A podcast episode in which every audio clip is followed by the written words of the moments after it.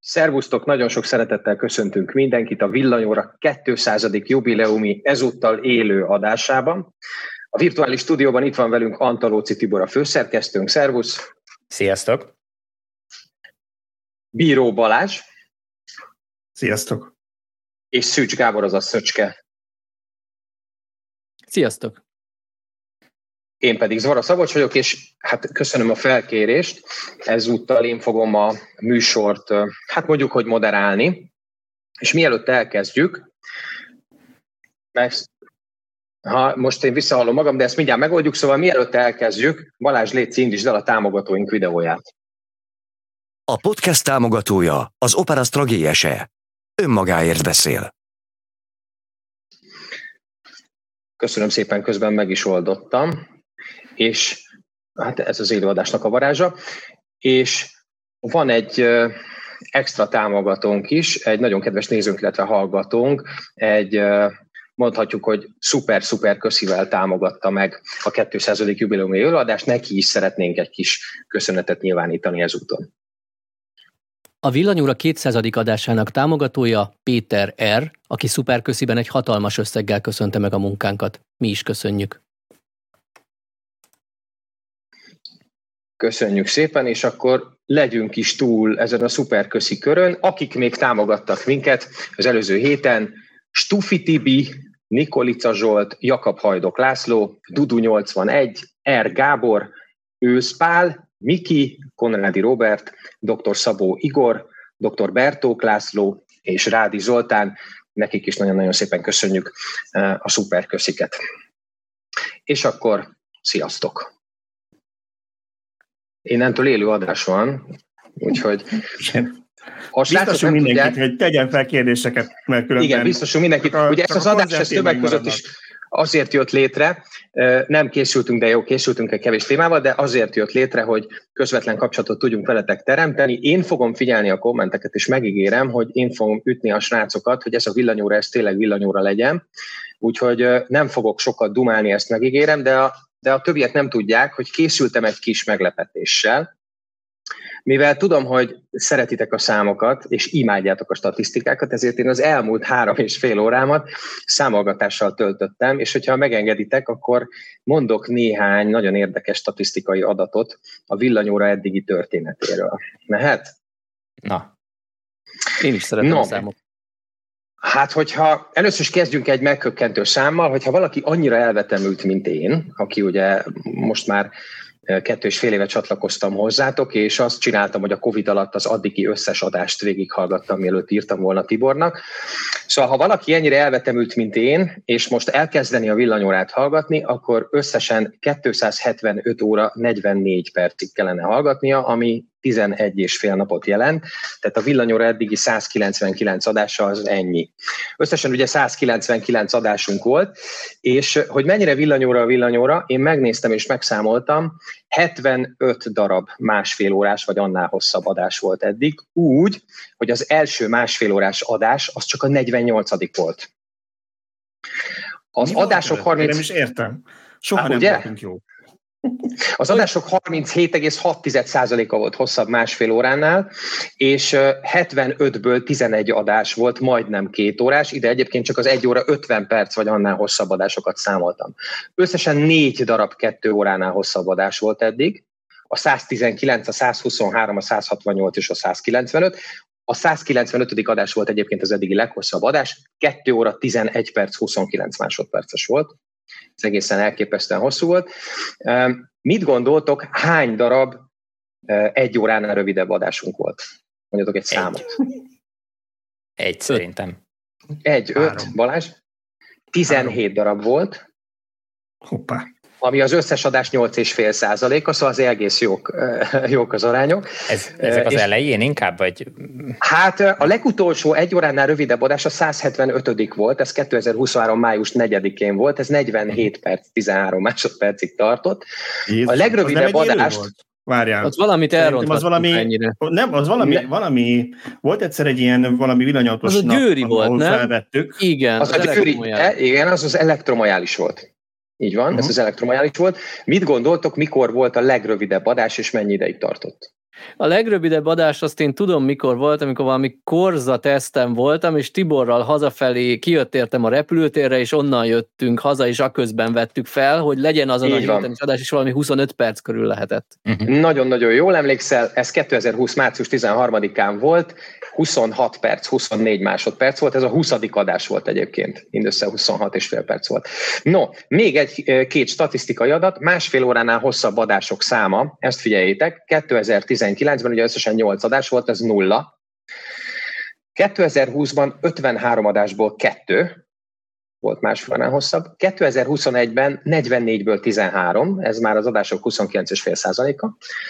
2022-ben az 52 adásból 29, ez már az adások 55,76%-a, és 2023-ban 41 eddigi adásból 31 ami az adások 75,6%-a volt, másfél órás vagy annál hosszabb, ebben több, majdnem két órás adás is van. Egyébként a másfél órás... meg magunkat, ez, ez egyértelműen és csak és kizárólag a hallgatók hibája, mert egyfolytában, amikor megpróbálunk emberi hosszúságú adást csinálni, azt kapjuk a kommentekben, hogy miért volt ilyen rövid. Úgyhogy mi csak, mi csak próbálunk megfelelni az igényeknek. No, Na de nem húzom sokáig. Egy, egy, egy komment, egy hallgató vagy néző kérdezte az előbb, hogy miért villanyóra a neve. Ugye eredetileg az volt az elképzelés, hogy villanyautózásról beszélünk hetente egy órában. Ugye innen indult ez az egész, és ezért nagyon szomorú, hogy nem férünk bele az egy órába szinte soha. Hát akkor mindjárt mondok neked egy érdekes dolgot, hogy mennyi szerintetek a leghosszabb idő kettő adás között, a leghosszabb eltelt idő. Egyszer volt egy, szünet, mikor volt szünet? Egy pár hónapos. Igen, egyszer volt, amikor az volt, hogy csak havi lesz adás, és akkor biztos volt. Így, így van, hát. egészen pontosan a 62 és a 63. adás között, 2021. december 30 és 22. január 22 között nem volt adás, itt 23 nap telt el, és egyből utána a 64. és a 65. között január 22 és 29, január 29 és február 27 között 29 nap telt el, és a következő adásra pedig pontosan egy hónapot kellett várni, ez március 27-én volt, utána visszaállt ugye az egyhetes Igen, ez ter- tervezett volt, akkor, akkor havi adást akartunk, mert egyszerűen iszonyat sok idő ment el az előkészületekkel, mert nem voltunk annyira profik, mint most, hogy csak leülünk és adást csinálunk élőben. Meg, meg rengeteg szívás volt technikai problémánk, Á, és, és egy idő után ö, belefáradtunk. De egyébként itt el kell mondjam, hogy Balázsnak köszönhető az, hogy újra van heti adás már évek óta, mert ő akkor vállalta be, hogy ő fog készülni adásvázlattal, megvágja, stb. És ha ő nem tenné bele azt, hogy neki nem másfél óra vagy kettő, amit, amit ül a gép előtt, mint nekünk, hanem előtte készül, utána készül, tehát szerintem minimum egy 8 órás munkanapja elmegy ezzel, hogy legyen heti podcast, akkor most is havi lenne, vagy, vagy nem lenne. Szerintem, Igen, szerintem akkoriban mondtam fel a munkahelyemen, ez egy március végén szűnt meg az a munkaviszonyom, 12 év után, amikor eljöttem a, a nagy hajóról, és szerintem akkor mondtam azt Tibornak, hogy figyelj, ha szerinted belefér az én időmbe, akkor lehet heti, mert akkor így már meg tudom oldani, úgyhogy az ő döntése, hogy mire mennyi időt szánunk, de azt mondta, hogy legyen úgy, hogy ezért van.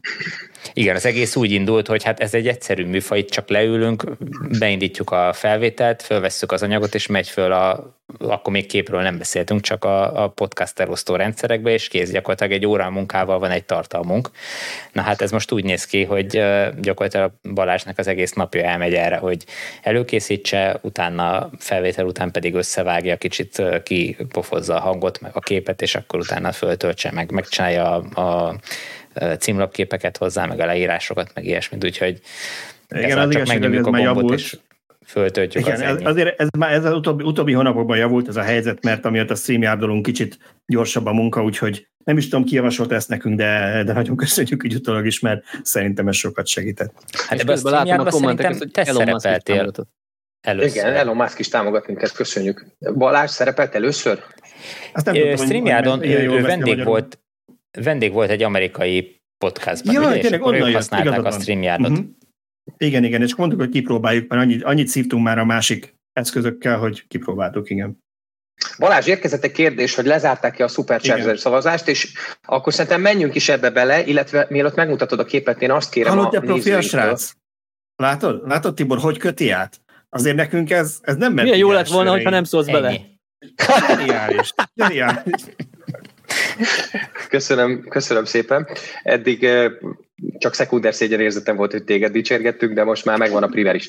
Szóval, yeah. szóval a nézőinket arra kérem, hogy tegyenek fel kérdéseket, tőlünk is lehet kérdezni, illetve a szerkesztőség oszlopos tagjaitól, és majd én is fogok tőletek kérdezni, de akkor térjünk rá a Supercharger legfrissebb szavazására. Oké, okay, én megpróbálom megosztani a térképet.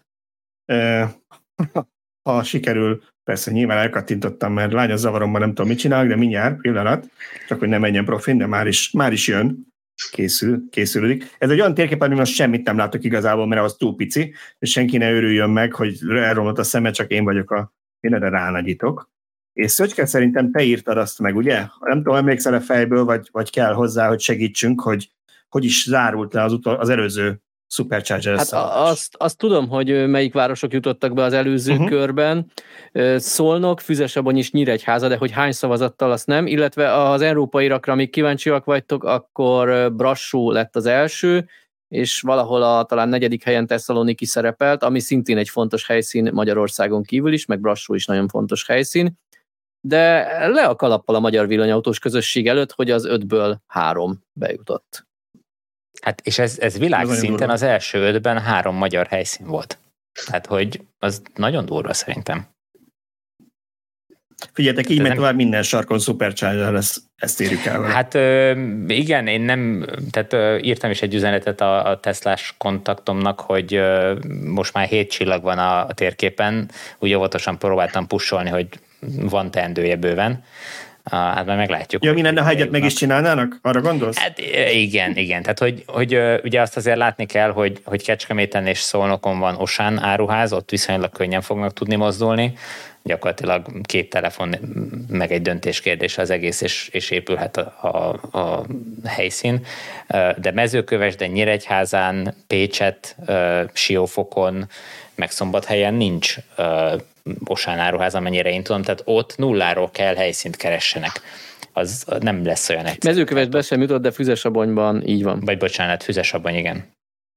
Most már csak közben kérdő, hogy mikor, kérdő, hogy tudjuk mikor nyit meg. Igen. Így van. A, a, a Fehérvárit legalább tudjuk hogy mikor nyit meg, de amennyire én tudom, nem tudjuk. Én legalábbis nem.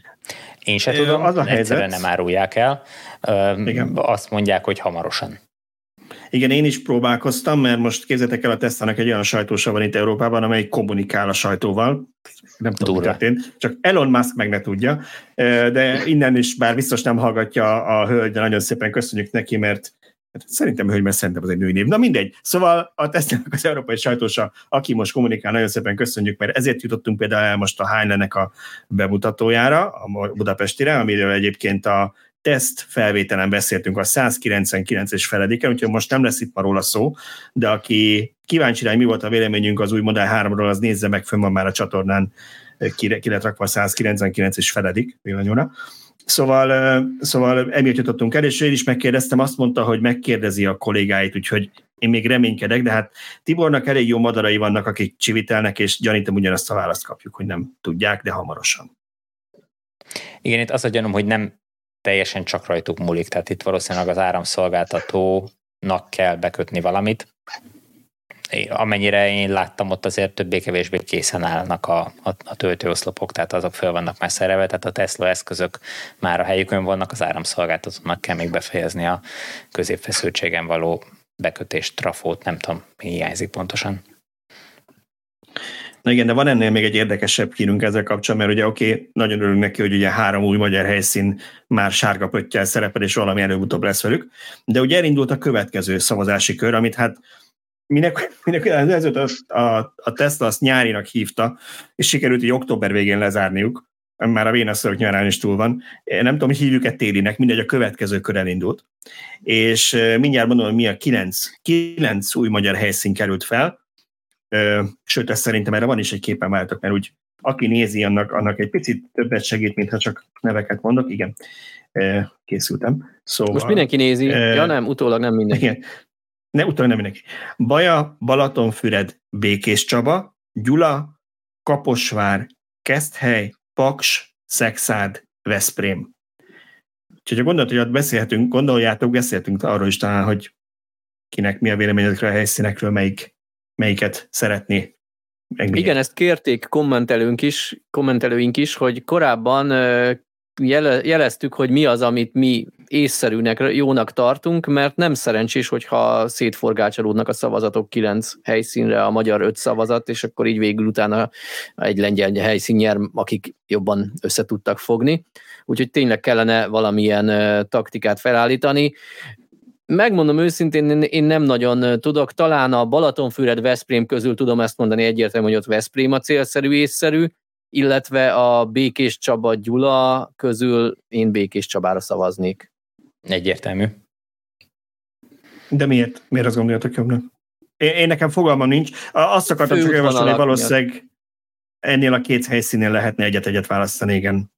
Hát Békés Csaba nem csak a nem is tudom melyik M44-es, vagy milyen autópálya szakasz mentén van, igen, igen. határ felé megy, de a 47-es út is ott kereszt, tehát ott megy északra, tehát ez tulajdonképpen két ilyen forgalmas útnak a kereszteződésében van, úgyhogy mind a két útnak a forgalmát, ugye a 47-es út köti össze Szegedet Debrecennel két, hát két elég nagy várost, úgyhogy ott, ott szerintem ez szerencsés lenne, hogyha Gyulára építenék, akkor az elég nagy kitérő lenne a 47-esről, és egyáltalán nem is biztos, hogy a, a, a forgalom, tehát egy forgalom egy jelentős része csak Békés Csabáig megy, akkor ővelük kiszúrnának, hogyha Gyulára tennék a töltőt, úgyhogy ott emiatt. Hát Veszprém, mm, Szöcske. A 8-as úton. Hát én azért, mert 8 a 8-as úton van Veszprém, és az, egy, az, az sokkal inkább egy átmenő irány, mint Balatonfüred. Balatonfüred a balatoni nyaralóknak jó. Ha valaki Füreden nyaral, vagy a szomszédban, Tihanyban nyaral, akkor neki nem katasztrófa a nyaralás alatt, ha nem tud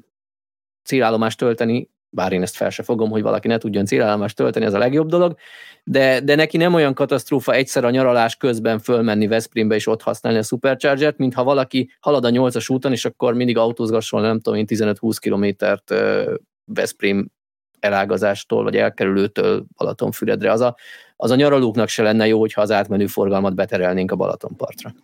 Jogos, az jogos. igazság, hogy alapvetően igazad van, én azért ellenkeznék ezzel csak egy picit, hogy nem mindig értsünk minden egyet.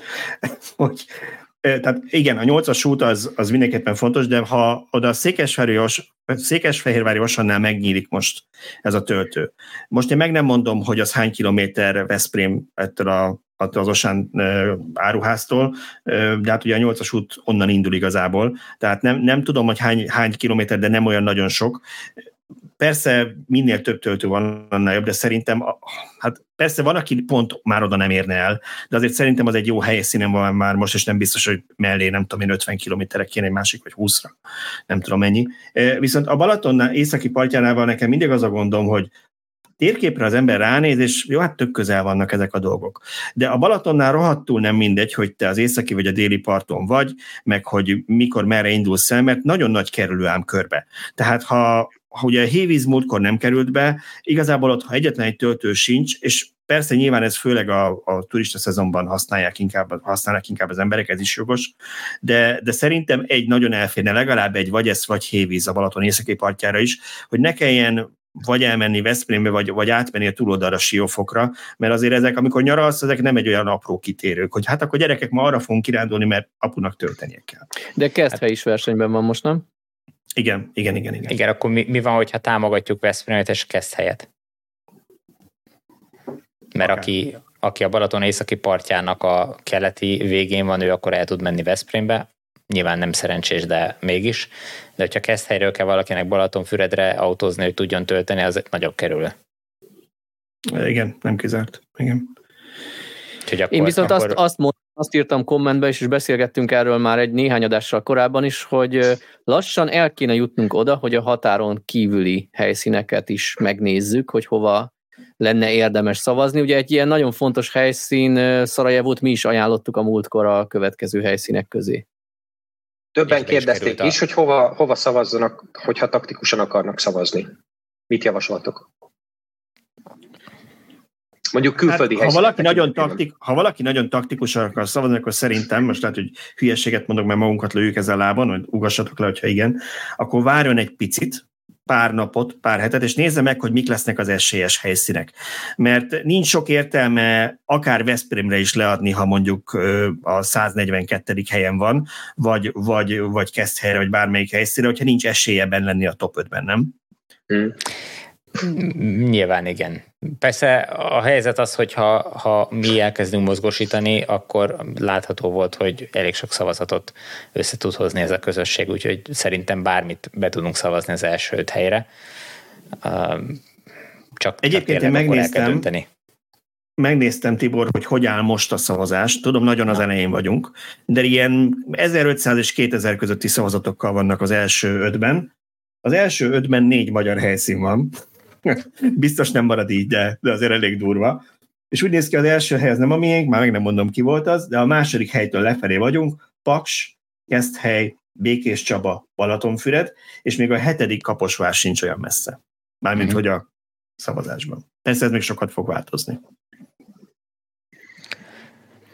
Hát, Na térjünk rá a kommentekre most már szerintem, mert olyan sokat írhattak, nem tudom Szabolcs Bírja követni, csak azt látom, hogy pörög. Bírom, bírom, bírom, bírom. Nem le, hát most mindenki biványzik meg Teslázik. Előtte hadd köszönjem meg Rádi Zoltánnak, Kárász Attilának és Elon Musknak, hogy hogy támogatják az adáskészítést, ezt így most élőben is megtették, ezt köszönöm, és érkezett egy olyan kérdés, Balázs, egyébként ez neked szól, hogy ki fogja tesztelni az új Model 3-at, és miért te, illetve ehhez kapcsolódik, hogy hogy miért törnek olyan gyakran a Teslák szélvédője a kavics felveréstől, és hogy, hogy ez más autóknál is előfordul-e, és hogy nekünk mi a tapasztalatunk. Hát szerintem Tibor is, meg én is be tudok erről számolni. Azt De akkor beszél... szerintem ez te a kérdést, Szabolcs.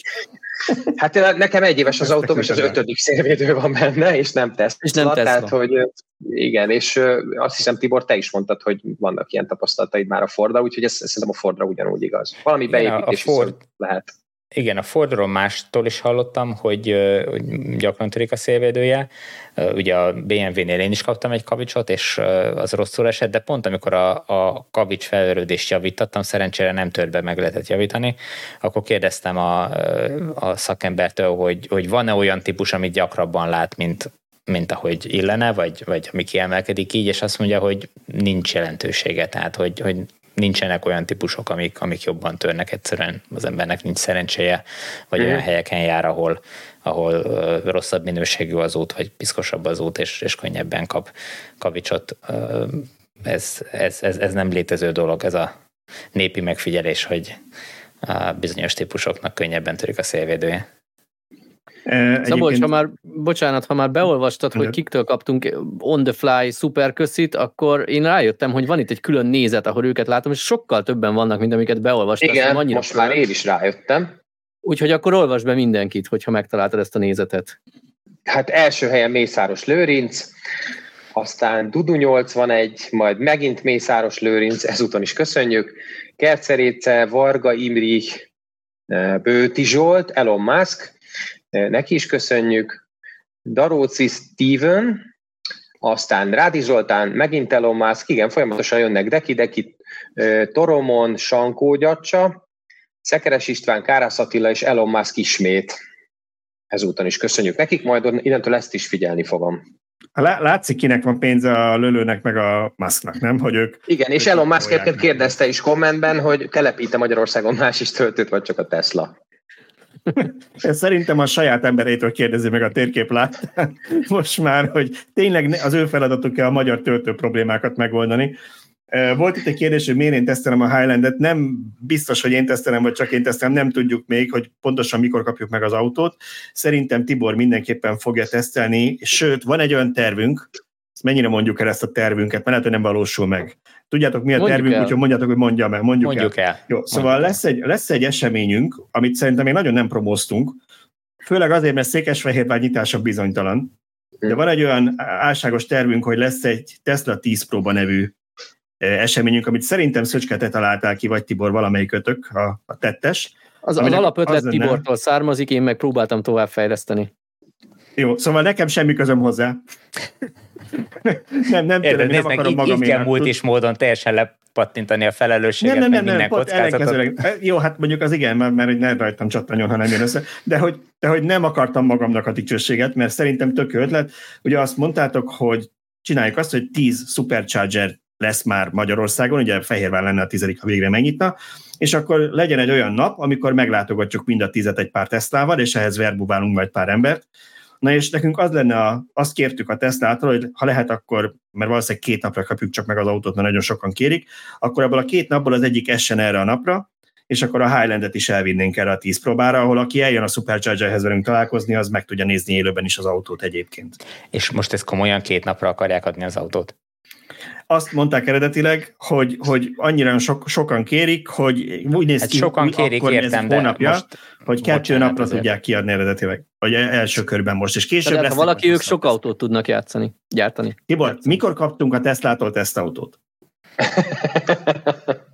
Szóval örüljünk neki, hogyha kapunk két napra egy autót, mert írtó ciki, hogy mindig vagy nekünk kell venni egy Teslát most már mindig, hogy legyen egy tesztünk, vagy pedig valakitől kölcsön kell kérni. Na jó, de emlékszel, hogy, hogy a Tesla bemutatón találkoztunk ott valakivel egy olyan újságtól, vagy olyan laptól, amelyiknek kisebb a látogatottsága, mint a világ utolsó pontónak, és ő öt napra kapta meg a pledet? Modelles pledet? Menjünk ezen túl, igen. Igen. Szóval nem, nem tudjuk még, hogy pontosan mikor teszteljük. Volt itt, én láttam, bocsánat, csak ehhez kapcsolatban olyasmi kérdést, hogy valami olyasmi elnézést nem nagyon figyeltem, mert annyi mindenről beszélünk, de hogy ment arról itt a vita köztetek itt a hallgatók között, hogy most BYD vagy vagy Model 3 uh, Highland teszt legyen, és erre akartam csak egy annyi annyit mondani, hogy mert múltkor valaki már ezt felvetette, hogy, hogy miért nem teszt, miért nem jön már nálunk ez meg ez a teszt miért nem lesz. És ez igazából nagyon kevéssé múlik rajtunk. Jó, általában ugye Tibor csinálja és véges a naptára ezeket a teszteket, azt nem tudom mennyire tudjátok, de egy-egy ilyen teszt, ha jól akarjuk csinálni, akkor az nagyjából egy hét.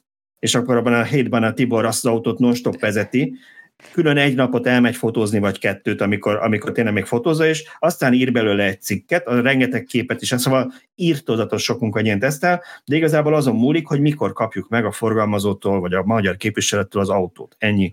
Ezen szokott múlni, tehát ha BYD akar nálunk tesztet, hogy legyen, akkor adniuk kell egy autót, mert máshogy nem tudunk autót szerezni.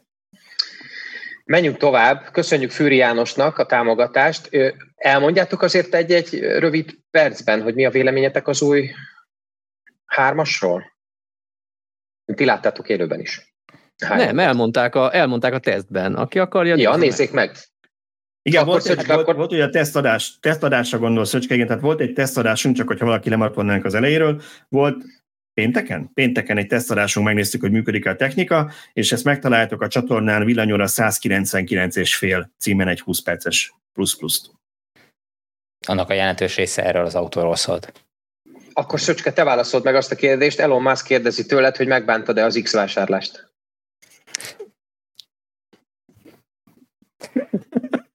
Most derül, hogy mégsem kapunk tesztautót. Nem tudom, nagyon, nagyon nehéz. Azért nagyon nehéz, mert anyagilag az egy nagyon rossz pillanatban megvásárolt autó, de, de ugye utána zuhantak be az árak, nem csak a tesla hanem mindennek az ára, tehát ha én akkor épp egy másik autót vásároltam volna meg hasonló pénzért, az is fájna, hogy most az nagyon sokkal kevesebbet ér, mint egy átlagos egyéves értékvesztés egy autónak, és ettől nagyon nehéz a fejemben elvonatkoztatni.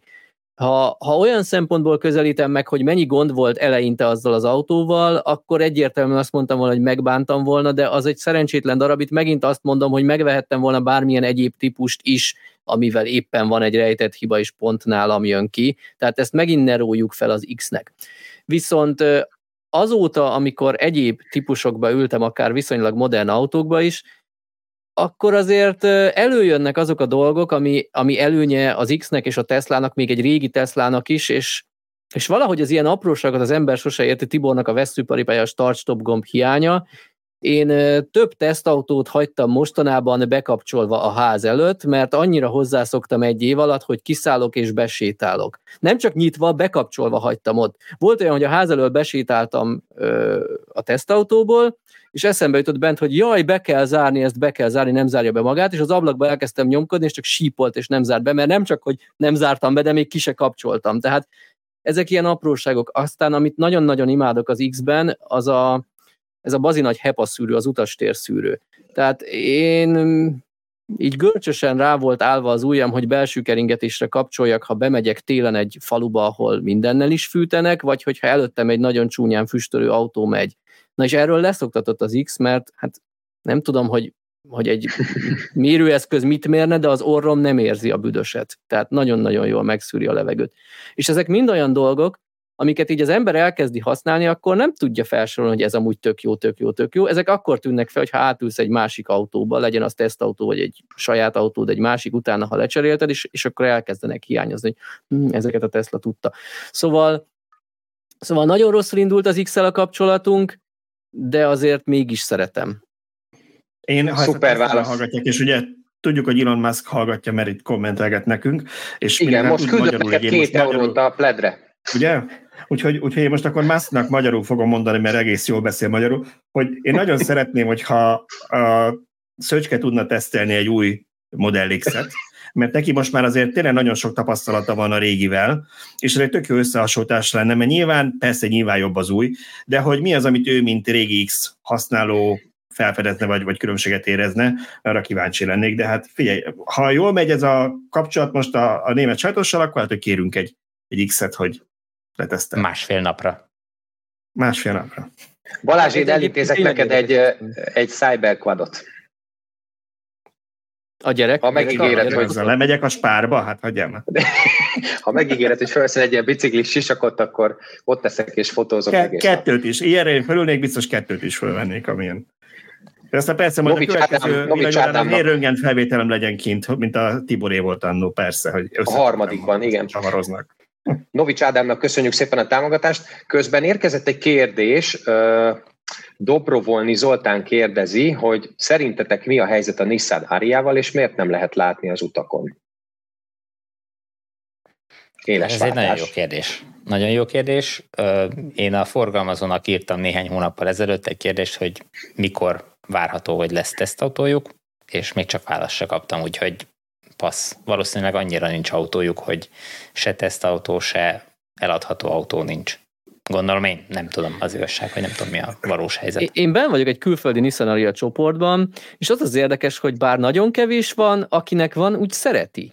Uh-huh. Tehát több pozitív Biztos véleményeket olvasok az autóról, tehát, tehát valószínűleg nem az ára, nem a minősége a gond, hanem egyszerűen nincs elég darab, nem tud eleget gyártani Nissan. Uh-huh. Ami a Leaf volumene után nagyon meghökkentő. Igen. Én, én egyet láttam, Kárdonyban, képzétek el. Nem most, pár hónap ezelőtt az Aldinál állt egy, és nem is értettem, kétszer visszanéztem. Nekem az a fura, én most már számra nem emlékszem, úgyhogy grafikon se hoztam. Ez olyan pár hónapja ránéztem, mert azt hiszem a Nissannál is elérhetőek, vagy valahonnan volt adat, hogy mennyit gyártottak eddig belőle, és ilyen pár ezres volumen volt akkor. Tehát, hogy nekem az a döbbenet tényleg, hogy ekkora autógyártó, és nem tud belőle. Tehát nem arról van szó, hogy mert nem tud eleget gyártani, és az azt jelenti, hogy százer rendelés van, és csak 50 ezret, hanem, hanem ilyen nagyságrendel kevesebbet tud gyártani belőle, és nem értem miért, mert ugye annak az autónak van egy testvére, úgy hogy Renault Megane E-Tech, ami persze tudjuk, a franciák a francia autót szeretik, de megnézitek a francia autóadási listákat, az nagyon durván betört, most nem tudom hányadik éppen, de hogy ott volt a top 10-ben már megjelenés óta, és azt ilyen tízezeres nagyságrendben a francia piac méretéhez képest elég nagy nagyságrendben árulják ott. Hát ha azt lehet gyártani, akkor nem tudom, mi van az áriával. Nem, nem, nem értem én se. Én is láttam Veresegyházon egy ariát, szintén néhány héttel vagy egy-két hónappal ezelőtt, de, de nem visszatérő, tehát nem az van, hogy minden héten látom kétszer. Nem tudod, Gárdonyból jött? Ak- még akár az is lehet, hogy ugyanazt. Van, van egy az országban, és jár. És azt viszik körbe, igen, nem tudom. A, a, a BYD-ról beszéljünk már egy kicsit, mert annyira... Igen, én is pont ezt akartam bedobni, mert folyamatosan mindenki BYD-zik, érkezett is egy kérdés, és szerintem ez talán mindenkit érdekel, de én őszintén kíváncsi vagyok a ti véleményetekre szakmailag, hogy szerintetek a BYD az sikeres lesz a Magyarországon? Szerintem igen. Én is úgy gondolom, hogy igen. Tehát e, sokan tartanak tőle, hogy egy ismeretlen márkát megvásároljanak, és annyival talán nem, nem olcsóbb a, a piactól, a többi konkurenstől, hogy, hogy azt mondják, hogy ennyi pénzért kipróbálom, de ennek ellenére mégis én úgy gondolom, hogy lesznek sokan, akik bemerik vállalni.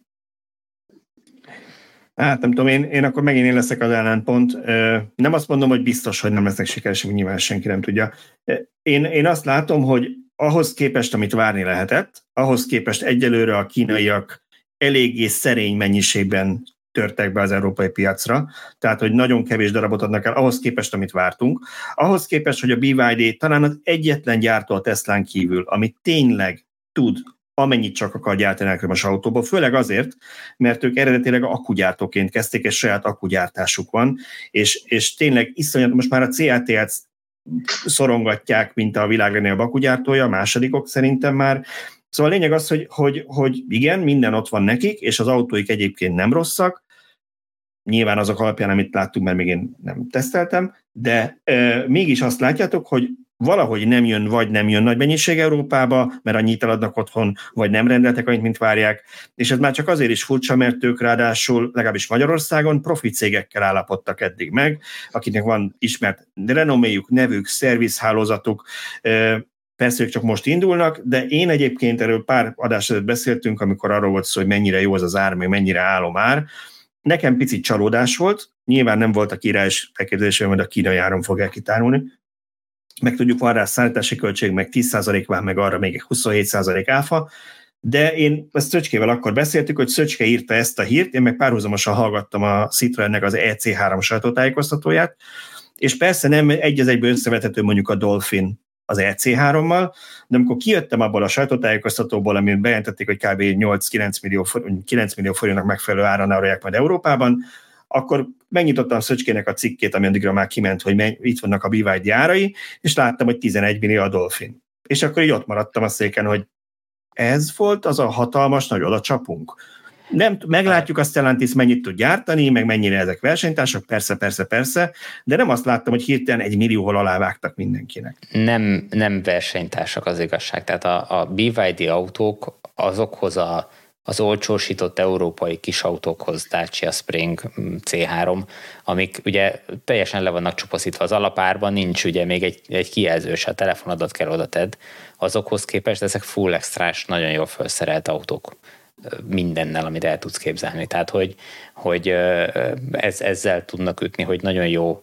Ugyanaz, mint amit nagyon sokáig csinált a Renault is annak idején, hogy nagyon jól felszerelt autókat kínált, viszonylag jó áron, és ezért szerették az emberek ezeket. De ettől függetlenül van, én érzek egy, egy ilyen fölfokozott várakozást a BYD-val szemben, vagy BYD autókkal kapcsolatban szerintem le fognak hűlni majd azért, a, miután kipróbálgatják az emberek, nem biztos, hogy mindenkinek fog úgy tetszeni, nem biztos, hogy mindenki tényleg olyan bátor lesz, hogy, hogy meg is rendelje első körbe az autót, még kivár, de, de hogyha ezek elkezdenek az utakra kerülni nagyobb számba, és ugyanúgy, mint hogy a Teslákból is egyre többet lehet látni, és az emberek megismerkednek, meg a szomszédnak is lesz már megismerősnek lesz tapasztalat az autóval, és nem lesz negatív ez a tapasztalat, akkor szerintem viszonylag sokan bele fognak vágni ezeken az árakon, ezekbe az autókba.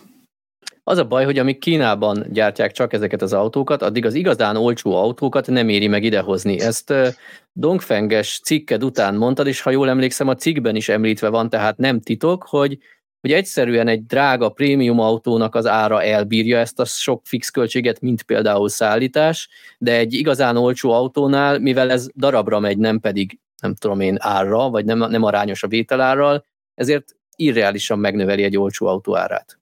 Igen. Igen, ezt Igen. úgy képzeltek el, nyilván konkrét számokat nem tudunk, én emlékszem, hogy annó még a Tesla Shanghai gyárának nyitása környékén próbáltunk utána nézni, hogy mennyibe kell egy autót idehozni. Nyilván nem egyet hoznak egyszerre, de hogy egy ilyen hajón.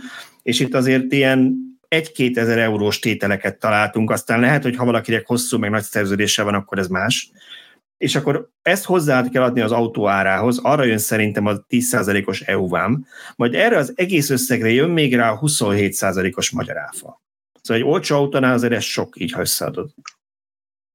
Igen, azt, azt tudni kell, ezt a domfengesek mondták, hogy hogy ők azért nyomulnak inkább benzines autókkal, mert annak töredéke. Most nem emlékszem a számokra, amiket mondtak, és nem is vagyok biztos benne, hogy az publikus, de hogy, hogy töredéke, tényleg sokkal kisebb összeg egy hagyományos autót behajózni, mint egy, egy elektromosat valószínűleg a kockázatot a biztosításba ki kell fizetni a hajóbiztosításba. Hogy Akkor lassan csak megéri tűzoltó készüléket szerelni a hajókra, hogyha ez ennyivel drágábbá teszi a szállítást. Még akár az is lehet, hát vagy, hogy megéri. Vagy megérni a bd megvenni azt a német Ford gyárat, ami körül már kétszer-háromszor megfordultak, és mindig nem akarták. Állítólag most, most nem úgy van, hogy Magyarországra jön meggyártani? Mondjuk igen, ezt hallottuk, hogy, hogy van ilyen terv, igen, ez igaz, ez friss. Beszúrok két köszönömöt. Tamási Csabának és Sándor Zoltánnak nagyon szépen köszönjük a támogatást, közben pedig van 340 nézőnk, bár lassan, de emelkedik is mutatott az elmúlt néhány percben a számuk, úgyhogy akik esetleg most csatlakoztak, azoknak mondom, hogy szerkesszétek a műsort, szóljatok bele, kérdezzetek, figyeljük a kommenteket, és a villanyautósok.hu pedig válaszolni fog, és akkor hadd dobjak be egy új témát, többen is felvetették már, hogy szerintetek a Ugye a villanyautónak az árai mostanában azért csökkenő tendenciát mutatnak Magyarországon, és különösen a használt autópiacon, és hogy ezek szerintetek meddig és miért fognak még csökkenni. Én úgy gondolom elértük az alját a gödörnek. Tehát én, én, pont, én pont azt látom, hogy elindult kb. amikor az X-et vettem egy hatalmas csökkenés, és, és amennyire én követem a piacot, én úgy gondolom, hogy ez a csökkenés megállt, és most egy ilyen oldalazás van, hogy innen most igazából egy, egy reális dolog az lenne, hogy egy autó ára, egy autó nem befektetés, egy autó ára az szép lassan csökken. Korábban ilyen irreális piac volt, hogy, hogy én, én több autót vettem, amit gyakorlatilag ingyen használtam, mert fél évvel később ugyanannyi pénzért adtam el minden költségemet is beleszámítva, mint vettem, mert egyszerűen az volt az egészségtelen piac, hogy felfelé ment a villanyautók ára, mert egyre többen akartak venni, és kevés autó volt a piacon. Ö, aztán ugye jött ez a elszabaduló kamatok, emiatt összedőlt egy kicsit a piac, senki nem mert vagy akart autót venni, viszont eljutottak odáig, hogy hogy örökké nem lehet halogatni. Tehát ha valaki azt mondta, hogy a 10 éves autómat még megtartom egy évig, az lehet, hogy a 11 éves már nem, tar- nem tartja meg még egy évig, és most azért elkezdtek vásárolgatni az emberek közben, a kamatok is egy kicsit, ha nem is a korábbi szintre, de azért normalizálódtak. Úgyhogy én úgy gondolom, hogy túl vagyunk a gödör alján. Igen, én is így, így gondolom, hogy a jelenlegi inflációs helyzetben nem reális az, hogy, hogy abszolút értékben ezek az árak tovább menjenek lefele. Vagy csökkenjenek az árak. Aztán persze olyan formában csökkenhetnek, hogy több olcsóbb típus jelenik meg, tehát hogy a teljes kínálatnak az átlagára az lehet, hogy lefele fog majd menni az olcsóbb típusok megjelenése miatt, de, de, de azok, azok a kategóriák, amik most 20 millió körül vannak, azok, azok nem lesznek jelentősen olcsóbbak a következő időben se.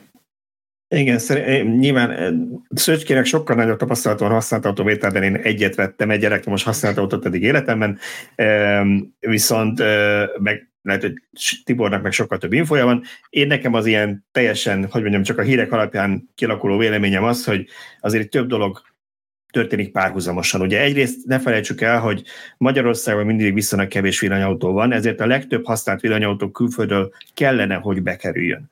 Ugye ott van egy forint árfolyam, ami nem mindig stabil. Tehát ugye ha az mondjuk elkezd gyengülni a forint, akkor megint drágulni fognak ezek a használt villanyautók. A másik az, hogy mennyi autó jön majd egy használt villanyautó nyugatról, mert ott is elég nagy rájuk az igény, és lehetséges, hogy még a helyi piac simán felszívja őket. Ezek azért jellemzően még nem 20 éves autók, hanem 5-6-7 éves autók, és simán ott is megeszi valaki másodiknak vagy a gyereknek tehát nem biztos, hogy lesz annyi autó, főleg azokból a típusokból, amiknek jól ható távja, jól töltenek, tehát úgy keresettebbek. És amit ilyen első generációsok kezdenek levetni, mert már ott nem kell senkinek, az meg eljut ide, csak nem biztos, hogy az jó lesz arra, amire valaki megvenné, hogy első fő autónak, és az a család mindig csak azzal megy, mert arra meg lehet, hogy kevés. Meg ezekből nincs sok darab. Tehát gondolj bele, hogy például Nissan Leaf-ből, amiből tényleg sokat gyártottak, vagy 8 év alatt érték el a félmilliót, most meg azért elég sok gyártó már évente félmillió darabot gyárt. Na jó.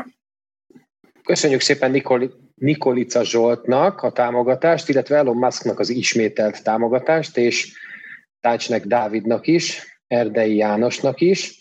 Köszönjük szépen. És érkezett még egy kérdés.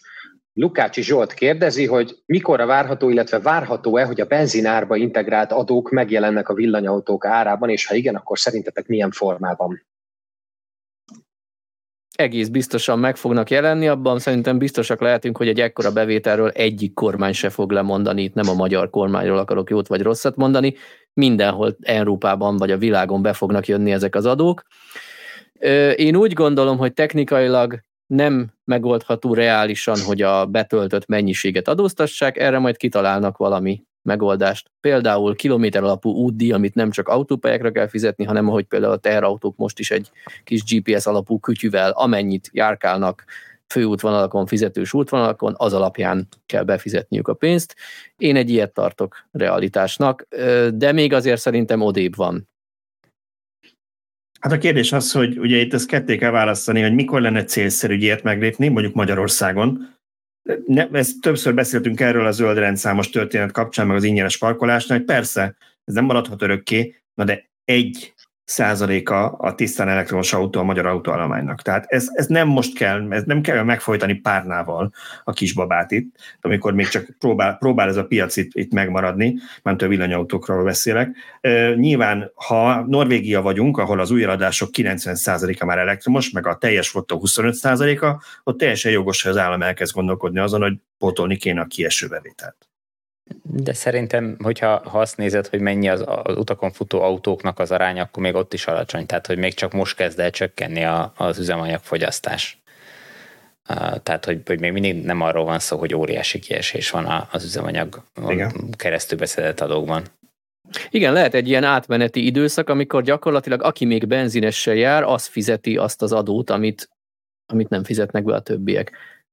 Hát tulajdonképpen ez fölgyorsítaná az átállást uh-huh. piszkosul, mert aki, aki nem bírná, vagy nem akarná kifizetni a magasabb terheket, az, eh, az egyre inkább, ahogy ez emelkedik, ez a teher állna át elektromos autóra. Kérdés, hogy Viszont... van autó, amit meg tudunk fizetni. Bocsi, azt hittem már befejezted, szóval volt itt ennél, és nem akarom szabad kenyért elvenni, de elcsíptem véletlenül egy kérdést, amiről szeretném, ha egy fél percet beszélnénk nem csak konkrétan a kérdésről, hanem ez visszatérő dolog. Azt kérdezte valaki, már emlékszem, ki kérdezte, hogy az SUV az nem greenwashing egy kicsit, mondjuk az elektromos SUV szerintem arra gondol, és én ezt így olvastam, így értelmezem, ami sokszor elő szokott jönni, hogy na hát ezek a nagy dög SUV-k, mert elektromos, akkor majd nem szennyezhet a szem, mennyit szennyez ez, mert ugye nagy dög autók, és szerintem ezt itt mindig figyelembe kell venni, hogy ne úgy nézzétek ezt a kérdést, hogy egy, nem tudom én, egy Nissan Mikrát akar venni az, aki helyette vesz egy Hammer EV-t, és akkor most az mennyivel, mert nyilván a Hammer EV az hiába elektromos, valószínűleg annak a legyártás is annyit szennyezett, hogy a, a, a mikrával elmehet 100 kilométert, amíg azt, azt behozzák. De ugye nyilván, aki egy ilyen akkor autót keres, az ilyenből vett volna dízelt vagy benzinest. Uh-huh. És akkor mindannyian jobban járunk, hogy ő ehelyett ezt elektromosban veszi meg. Tehát ha nem tudod meggyőzni, hogy neki kisebb autó elég vagy kell, és nem biztos, hogy elég, mert mondjuk Szöcskének is nem azért van Model X méretű autója, mert nem tudom, szeret a belvárosokban nehezen parkolni, hanem azért, mert be kell pakolni a gyerekeket, meg a családot, meg a nagyszülőket. Tehát van olyan élethelyzet, amikor szükséges egy ekkora autó, és akkor tök jó, ha ő nem dízelt vesz. Így van, de egyébként nem, nem szeretem, tehát én, én aláírom ezt, hogy greenwashing. Én már, amikor az Ionicot Niro-ra cseréltem, akkor is visszasírtam a 8-10 kWh városi fogyasztásokat, mert a Niro 11-13-at fogyasztott. És akkor most itt van az X, ami mondjuk nyáron városban 16-18-at fogyaszt, hát képzeljétek el, hogy dupla annyi kilométert mehetnék annyi áronból Ionikkal, mint az X-el, ez van. Ja, nem, nem érzem Igen. jól magam tőle gondoltam rád, amikor olvastam, olvastam, nem is tudom, de szerintem Tibornak volt a Honda E... N1. NY1, ugye? Igen. Igen. Tehát az új Hondának a tesztje, és ott láttuk a fogyasztását, hogy valami 20 mennyi volt 130-nál. És szerintem kb. az X-et fogyaszt annyit 130-nál, hogy nyilván számít, hogy mekkora autó, de azért az is számít, hogy mennyire hatékony, tehát ha már ekkora autód van, akkor azok között valószínűleg az egyik leghatékonyabbal jársz, és, és nem mindegy, hogy, hogy nem más részén teszik mondjuk. Igen, bár itt is valószínűleg hatalmas a különbség hatékonyságban, ugye az enyémben még nincs hőszivattyú, hogy 7 kW-os kájha van, és amikor kitárja a nagy ajtajait, akkor rögtön kisüvíti a szél az összes meleget, amit előtte befújt, tehát ilyen szempontból is nagyon érdekes lenne egy új X-el összehasonlítani, hogy mennyivel tud hatékonyabb lenni, különösen mondjuk városban, ahol sok a felfűtés. Támogatókat szeretnék beolvasni.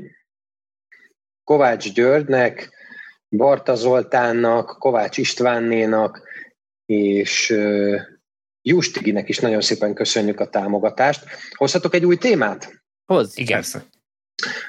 Bedobta valaki a chatbe, és szerintem bár inkább felvetésként dobta be, de szerintem ez egy kérdéskört mindenképpen megér, ha már a használt villanyautóknál tartunk, hogy ugye a hazai villanyautók egy része már elérte a tíz éves kort, vagy több mint százezer kilométert is futott, és az a kérdés, hogy vajon általánosságban milyen állapotokban lehetnek az akkumulátorok, és hogy ma hol tart az a dolog, ami ugye még annak idején a Nissan Leaf-ek megjelenésével volt egy tipikus tévhit, hogy majd óriási tétel lesz cserélgetni ezeket az akkumulátorokat, de hogy valójában mennyi az annyi, hogyha akkumulátort kell cserélni?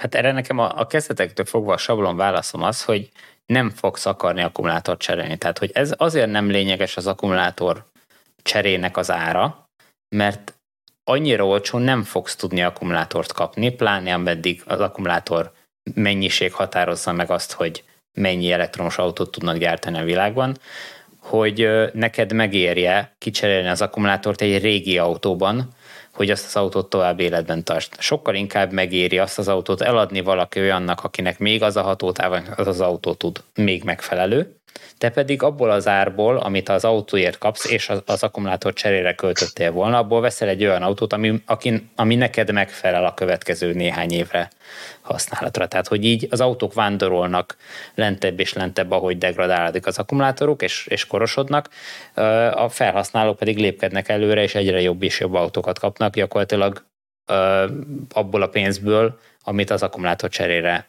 szánnának. Így van, hát- de hogy, hogy konkrét számot is mondjunk, én úgy egy kicsit követtem ezt a mm, használt piacot, és azt tudom mondani, hogy egy durván ilyen 2-3 millió forintos tétel lehet egy Leafbe egy bontott akut, tehát egy újabb, jobb állapotút. Ugye technikailag megoldható a nagyobb kapacitású, az ott azért papírozásilag ingoványos kérdés, hogy valaki mondjuk egy 24-es Leafben 40-es vagy 62-es akut tegyen, mert ugye megváltozik az autó tömege, ilyesmi, ezt elméletben átalakítási engedéllyel lenne csinálni. De ha mindenképp a pénzről beszélünk, akkor én egy ilyen 2-3 millió forintos árakat hallottam erről. Hát kérdés, hogy egy 3, milliós, 3 millió értékű autó megére még plusz 3 millió forintot, hogy egy újabb ugyanolyan akkumulátor legyen benne. A, ez inkább egy, inkább egy költői kérdés szerintem, mert ez, ez van Tehát, hogy meg. én, én sokszor, sokszor megkaptam ezt a kérdést a, a, az elején, meg, meg azóta is visszatérő, amikor, amikor valaki az első autóját veszi, már rögtön bele akarja kalkulálni a vételárba, hogy neki majd cserélni kell az akkumulátort. Ez olyan, mint hozzászoktak, hogy majd a kettős tömegű lentkereket, az biztos cserélni kell majd a, a turbodizelen. Tehát a, ő már azzal számol, és, és, és mindenki, mindenki bele akarja kalkulálni, hogy oké, okay, most 6 millióért veszi az autót, de ez igazából neki 8-ba fog kerülni, mert majd cserélni kell az akkumulátort. Nem, nem fogja cserélni az akkumulátort, nem fogja megéri. Majd, mikor már nem lesz megfelelő, akkor még azt a két milliót hozzátesz, és vesz egy jobb autót. És ez, és ez beigazolódott olyanoknál, akik már a második, harmadik autójukat veszik, nem jellemző az, hogy akkumulátort cserélnek a, az autóba. Nyilván van rá példa, tehát amikor mondjuk kiesik egy, egy, egy jó állapotú akku egy összetört Nissan Leafből, akkor rögtön lesz rá vevő, és akkor valaki a, a régi leharcolt akkumulátorát ö, lecseréli arra. Nyilván néhány tucat ilyen esetet föl lehet sorolni, de nem ez a jellemző, és ezek inkább ilyen, ilyen le, szembejövő lehetőségek, amikre lecsapnak. Nem, nem arról van szó, hogy ezek, ezek ilyen üzletszerűen működő dolgok lennének. Azt hittem a Niót fogod mondani. Az egy másik akucsere. Az egy, igen, az egy másik sztori, másik üzleti modell, de nyilván tehát arról is lehet beszélni. Az i3-asoknál hallottam sok ilyet, hogy a, a közepes 94 amperórásokat cserélgetik 120 amperórásra, de azt szerintem direkt van, nem azért, mert rossz az akkumulátor. Éberling Zsoltnak és Plasek Gábornak, illetve Tamási Csabának is köszönjük szépen a támogatást.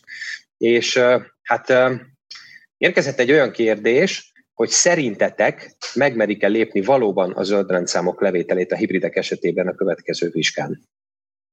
Szerintem egy darabig még nem. Szerintem nagyon sok lapnál remélik, hogy nem, mert akkor minden évben be lehet dobni ezt a plegykát, és lehet pár kattintást szerezni vele.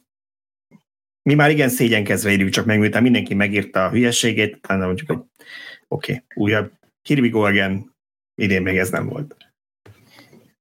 Egyszer nekünk kéne már elkapni ezt a hullámot, hogy beírja a naptárba, hogy mikor kell ezt bedobni, és akkor végre mi lehetnénk a, a azt lehet, hogy, lehet, hogy, lehet, hogy most nevetünk és egyszer, egyszer bejelentik csak úgy, mert tudjátok, ezek általában így 11 óra 53-kor kijönnek a közlönyben, és mindenki csak kapkodja a levegőt másnap, hogy, hogy mit jelentette be, szóval simán előtt, lehet, bármi lehet. Előtte mindig van egy TikTok videó. Igen. Igen. Közben Kum Viktornak és Juhász Krisztiánnak is nagyon szépen köszönjük a támogatást, és egy nagyon friss kommentet szeretnék beolvasni. Tűzveszélyességre hivatkozva egyik lakótársunk szeretné betiltani az e-autó töltést a társasházban, másnál is van-e hasonló? Mhm. A közgyűlésen meg szeretné szavaztatni, hogyan érdemes érvelni ellene? Ez a nagy kérdés. Hát, Fel kell mutatni a tűzoltósági statisztikát, hogy csupán akkor lehet ezt megtenni, hogyha a dízeleket is kitiltottuk a garázsból, mert háromszor, harmincszor nagyobb az esélye, hogy egy dízel fog kigyulladni, mint egy elektromos. Igen, volt erről valami cikkünk, ugye? Vagy igen. néhány cikkünk is, amelyik Volt, volt erről jobb pár cikkünk, igen. Én, hát nem is tudom, Alapvetően nyilván az lenne a megoldás, ha bevezetnék azt a rendszert nálunk is, ami Norvégiában van, amit kint gyönyörű norvégsággal úgy hívnak, hogy right to charge, mert nyilván ők is angolul nevezik el, ami azt jelenti, hogy alapvető jogod van tölteni, és igazából a társasházak nem nem akadályozhatják meg, hogyha a szakember építi ki, nem mondhatják azt, hogy nem rakhatsz töltőt. Tehát ott már ez így működik, nyilván azért, mert rohadt sok az elektromos autó, és elegük lett abból, hogy megakadályozzák ezt. De itt most nem arról van szó, hogy a töltést akarják megtiltani, ha jól értem, hanem hogy egyáltalán beálljon a villanyautójával a még a... Hát a töltést írta. Az is lehet, szerintem töltést töltésről volt szó, de... Töltést írt. Töltésről volt szó, igen. Ja, ja, Mert ugye úgy működik, hogy a, bocsánat, minden ilyet meg kell, szavazni a, meg kell szavazni a társasháznak, Aha. ugye bármi ilyesmit, amit közös Igazából ugye a te helyrazi számodon van az a garázsbeálló, de aminek utána a vezetékek ugye a közös területen mennek át így. Uh-huh. Igen, szóval lényeg az, hogy hozzá kell járulniuk. Én annól, amikor egy társasházban laktam, akkor sikeresen megszavaztattam, aztán elköltöztem, de azóta már, amikor néha visszatértem, akkor láttam, hogy már két-három elektromos autó töltő is van, és töltenek a lakótársak, úgyhogy azért valakinek csak jó lett ez így. De igen, én is hallottam olyan társasházról, ahol ez nem sikerült, és van egy nagyon jó barátom, aki egy nagyon pici társasházban ilyen hatlakásosban lakik, és nekik nem is a házban van a parkoló, hanem tudjátok, ezek a régi házaknál van ilyen, hogy a kertben van egy ilyen garázsor, ami ilyen, uh-huh. igazából ilyen, uh-huh. ilyen hullámpalatetővel. Na és oda, ke, oda szerette neki, hogy van egy, neki is egy pici kis beállója, oda szerette egy töltőt fölrakni, és a hat lakó sem tudja ezt, vagy a másik öt megszavazni, mert az egyik vagy másik mindig ellenáll, mert egyiknek az nem tetszik, hogy hogy fog kinézni, ha azokon a régi garázsokon kívül vezetnek egy vezetéket, csak úgy lehetne, hogy ne látszódjon, mert őt az zavarni fogja, és mindenfajta dolgot kitalálnak, és akkor kitalálták, hogy jó, akkor egy külön villanyórát kell oda felrakatnia, meg, meg akkor az elektromos üveg kitalálta, hogy igen, de akkor már a háznak nincs elég kapacitása, bővíteni kell, és akkor már kell földkábel, nem jó a légkábel, akkor ő fizesse ki, hogy földkábelre rakják át a társasházat. Szóval körülbelül szerencsétlen vagy két éve szív vele, és próbálja megoldani. Hát igen, ez, ez, ez nem jó, és hogy mondjam, a jó hír, hogy Ausztriában is létezik ez a right to charge a, a jogrendszerben, tehát ott sem akadályozhatja meg a társasházi lakóközösség azt, hogy te a saját autót töltéséhez képítsd a megfelelő eszközöket, tehát ezt kéne kicsit tanulmányozzuk, és, és megpróbálni valahogy átverni a magyar jogalkotáson, hogy ezt Magyarországon is bevezessék, mert ez tényleg nem nem megoldás, hogy néhány rosszul informált, meg, meg, meg nem tudom, a plegykalapokból tájékozódó lakó tönkre tudja tenni az életed, és, és arra kényszerítsen, hogy te belség és motoros autóval járj. És ezért, tesz, ezért ö, okoz hatalmas károkat. Ugye az az őrület például, amit legutóbb a, a brit repülőtéri tűznél láttunk, előtte ugye a, a autószállító hajónál láttunk, amikor a tűzeset hallatár azonnal mindenki elkezdi mondani, vagy a sajtó, vagy a kommentelők, hogy hát ugye villanyautók, és tudjuk ez hogy működik, ez eljut ezer emberhez, nyilván nem ezerhez, sok ezer, ez ezer emberhez, amikor három hónappal, vagy fél évvel, vagy két évvel később a vizsgálatnak véges kire jelentés, hogy igazából ez egy dízel volt, vagy benzines, vagy egy elektromos hiba a lámpában a garázsban, és tehát semmi köze a villanyautóhoz, na azt meg már elolvassa vagy tíz ember. Körülbelül ezek az arányok. És közben Marika néni, meg aki a Facebookot scrollozza, az megérémül, hogy már a harmadik ilyen tűzről hall leég az egész garázs, meg ház, meg minden, és akkor itt ezek ilyet akarnak, ezt én meg fogom akadályozni. Hát igen, és akkor... Sajnos örökzöldek ezek a cikkek, vagy, vagy igen, hírek. Egy, egyik része, de aztán vannak, akik a sugárzástól félnek, és akkor amiatt nem akarnak hozzájárulni, tehát van millióféle verzió ennek a történetnek. Riogatni mindig könnyebb, és az jobban terjed a félelem, pláne egy olyan közegben, mint a magyar, ahol, ahol erre van fölépítve az egész életünk, hogy rettekésbe vagyunk tartva, hol ezért, hol azért. Szabad, ne feled, valaki felajánlott egy Model 3 Highlandet novemberben tesztelni. Igen. Na. És már megint nem a hivatalos képviselő, ha csak nem ott dolgozik.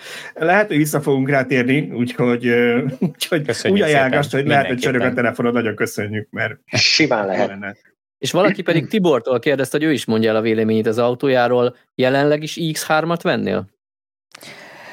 Ö, igen, szerintem igen. Az a helyzet, hogy, hogy annyira piszkosul jól van beárazva a tudásához, meg a, ahhoz képest, amit az autó kínál, hogy, hogy ebben a kategóriában, hogyha valaki 20 és 30 millió forint között ö, szeretne autóra költeni, akkor, akkor szerintem a Model Y mellett ez még ebben a kategóriában az az, autó, ami, amit érdemes megnézni. Nem azt mondom, hogy más autók nincsenek, csak, csak mindegyiknek van itt-ott olyan, ilyen-olyan kompromisszum, ami, ami, ami mm, kicsit ront a helyzetén. Tehát szerintem a BMW X3 továbbra is egy, egy jó vétel. És az a baj, hogy én is mindent, mindent ehhez mérek. Úgyhogy a tovább lépés erről, ezt BMW-s, BMW rajongó olvasóink mondták még, amikor, amikor az autót megvettem, hogy nagyon nehéz lesz ebből átülni bármi másba, és az a helyzet, hogy igazuk van. Én, én az iX5-öt javasolnám helyette, Tibor. A hidrogéneset? Köszönöm. Ez egy ilyen nagyobb szám, az van fölötte. Bocsánat. Pontosan egy óránál vagyunk most, úgyhogy szólok a, a, vagyis hát kérem a nézőinket és a hallgatóinkat, hogy még kommenteljenek, illetve kérdezzenek, ha még szeretnének válaszokat a szerkesztőségtől, és hogyha egy pillanatra visszatérhetünk a töltőhelyzetre, akkor Martin Major kérdezte, hogy mi az oka annak szerintetek, hogy Magyarországon a multivállalatok csak viszonylag kis hányada támogatja a munkahelyi töltést. Hát, hogy kis, kis hányada támogatja, az nem tudom, nincs róla statisztikánk, lehet, hogy így van. Gyanítom, hogy ugye Magyarországon viszonylag kevés még a villanyautó, és mindig azt vegyétek figyelembe, hogy ti, akik minket hallgattok, olvastok, néztek, ti nem az átlag populáció vagytok, titeket az érdekel, tisztában vagytok ezekkel a dolgokkal, de valószínűleg nagyon sok embernek még nincs is igazán a radarján, néha olvas róla valamit, de hát egyszerűen csak a cégvezetőkig nem jutott még el, vagy a döntéshozókig, hogy ez egy olyan dolog, amivel foglalkozni kéne. Mi hallottunk már sok olyan céges parkolóról, ahol ezt építik ki, meg szerintem nagyon fontos lenne. Itt láttam valaki nemrég bedobott olyat, hogy célállomás töltő kéne ide-oda. Én a Szöcske is az előbb mondta, hogy célállomás töltés milyen fontos. Szerintem a azt is merném mondani, hogy talán fontosabb a célállomtöltés, egy gyógyszerállomás töltő hálózat fontosabb lenne, mint a villámtöltő hálózat, mert, mert az a töltések nagy többségét megoldaná annak is, aki nem tud otthon tölteni, és mondjuk belvárosban lakik, és soha nem fog otthon tudni tölteni. Úgyhogy én nagyon remélem, hogy el fogunk oda jutni, hogy egyre több munkahelyen lesz ilyen. Ha észben tartják, hogy nem kell minden autónak 3x32 ambert odavinniük, és ez uramisten mekkora költség, hanem okosan el kell osztani, csurgatni azt a pici-pici kis áramot, ami elég arra, hogy a 8-10 órát ott parkoló autóknak legyen töltés. Én erre mondom mindig azt, hogy tegyenek ki egy konnektort. Tudom, ne tegyenek ki egy konnektort, az nem a jó megoldás erre, de hogy nem, itt tudom én, 50 kW-os töltőket kell autónként lerakni. De ez jó megoldás volt, amiről az előző adásban beszélgettetek a 199-ben, um, ott, ott elhangzott egy, egy megoldási lehetőség. Többféle lehetőség van, többféle módon meg lehet ezt oldani. Ott az egy nagyon ügyes, okos, ötletes megoldás volt, amit, amit amiről beszélgettetek, amit bemutattatok, azt érdemes meghallgatni. Én úgy gondolom, hogy nem túl távoli jövőben el fogunk odáig jutni, hogy ez egy fontos érv lesz munkahely választásnál. A töltési lehetőség nem, nem azt várom el, hogy ingyen töltést adjon a cég de biztosítson töltési lehetőséget. És ahogy jelenleg én már rengeteg embertől hallom, hogy, hogy úgy megy el egy interjúra, hogy megkérdezi, hogy hány napot lehetek home office-ból, ugye a Covid kihúzta ezt a szellemet a palackból, és nagyon sokaknál már elvárás, és ha azt mondják, hogy minden nap be kell menni, akkor már megy is tovább, és, és ő ott nem szeretne dolgozni, és szerintem el fogunk ide jutni egy belátható, nem tudom, tíz éves távlaton belül, hogy nagyon fontos érv lesz, hogy a céges parkolóban van-e töltő. Ismétlem nem ingyenes töltő, bármilyen, fizetnem kell, Nyilván egy méltányos tarifát, nem egy utcai tarifát, de akár még utcai tarifán is működőképes lehet, hiszen komfortos lesz akkor tölteni, amikor én a munkahelyen ülök az irodában. Így van, tehát olyanoknak, akik otthon nem tudják megoldani, azoknak mindenképpen ez lehet a kulcs a váltáshoz. És ez szerintem tíz évet se kell várni, ez, ez öt év múlva a komolyabb munkahelyeken ez egy, ez egy elvárás lesz a, a munkavállalók részéről. Menjünk egy kört. Tibor Barát Szöcske ebbe a sorrendbe. Érkezett egy kérdés, Kinek mi volt eddig a kedvenc elektromos autója, illetve mit vennétek most az 5, a 15 és a 25 milliós tartományban? Ugye? Hú, Ez van egy milliós tartomány? én, én kedvenc, kedvenc elektromos autónak bármennyire is furcsa, de az egyik ilyen, ami, ami nekem nagyon tetszett, az a Model X. A minden hibájával együtt. Tehát, hogy, hogy nyilván ebben benne van minden az, Minden hibájával hogy... együtt, Tibor. Nem olvasod a cikkét minden hibájával együtt. Hát a szöcske fél az autóját nem látta. Miről beszélünk? De hogy nem, fényképen ki volt téve az ágya mellé ilyen ja. kis keretben. Meg a Tesla fit is nézegettem. Tesla fit tudta nézegetni. Azért merült le mindig, mert nézegettem.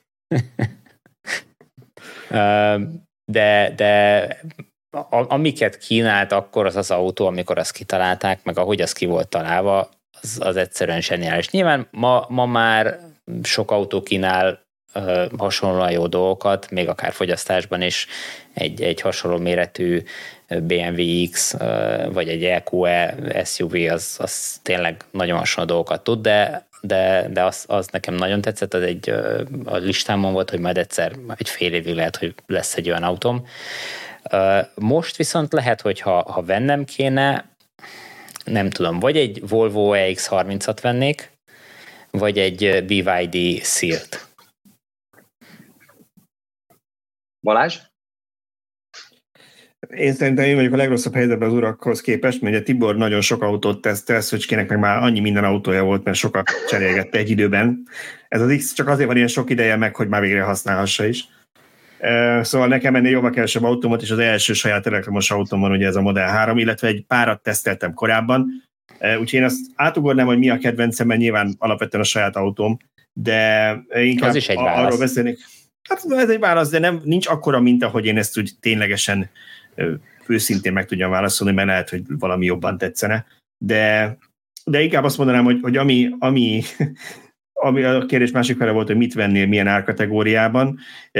Én azt mondanám, hogy nyilván az olcsó kategória mert inkább érdekelni a magyar vásárlókat, és, és ugye itt azt mondták, hogy 5 millió forintig mit lehetne venni, ami szerintem az új autókat kizárja, nem? Tehát 5 millió forintos új elektromos autó, még a, tehát 8-9 milliónál kezdődnek, úgyhogy csak a használatokról lehet beszélni, és hát ez jó kérdés, hogy mit lehetne ajánlani ebben a kategóriában.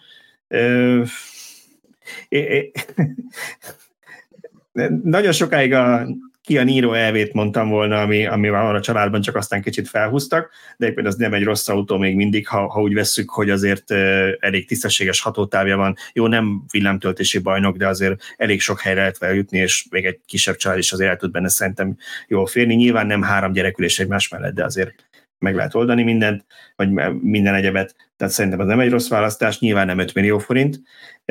Ennyire olcsó kategóriában, meg hát az a baj, hogy kompromisszokat kötni, tehát az vegyen 5 millió forintos villanyautót, aki tisztában van vele, hogy azért mit kap, mert lehet tök jó a hármas ikrekből valami, vagy egy régi Leaf, vagy lehet, lehet egy i3-as BMW-ből, nem tudom, talán a kisebb akusok, nem tudom, lecsúsztak-e már ebbe az árba, vagy egy Ioniq 28 az Öröksztár, csak ugye mindegyiknél van valami kompromisszum, ezekkel tisztába kell lenni.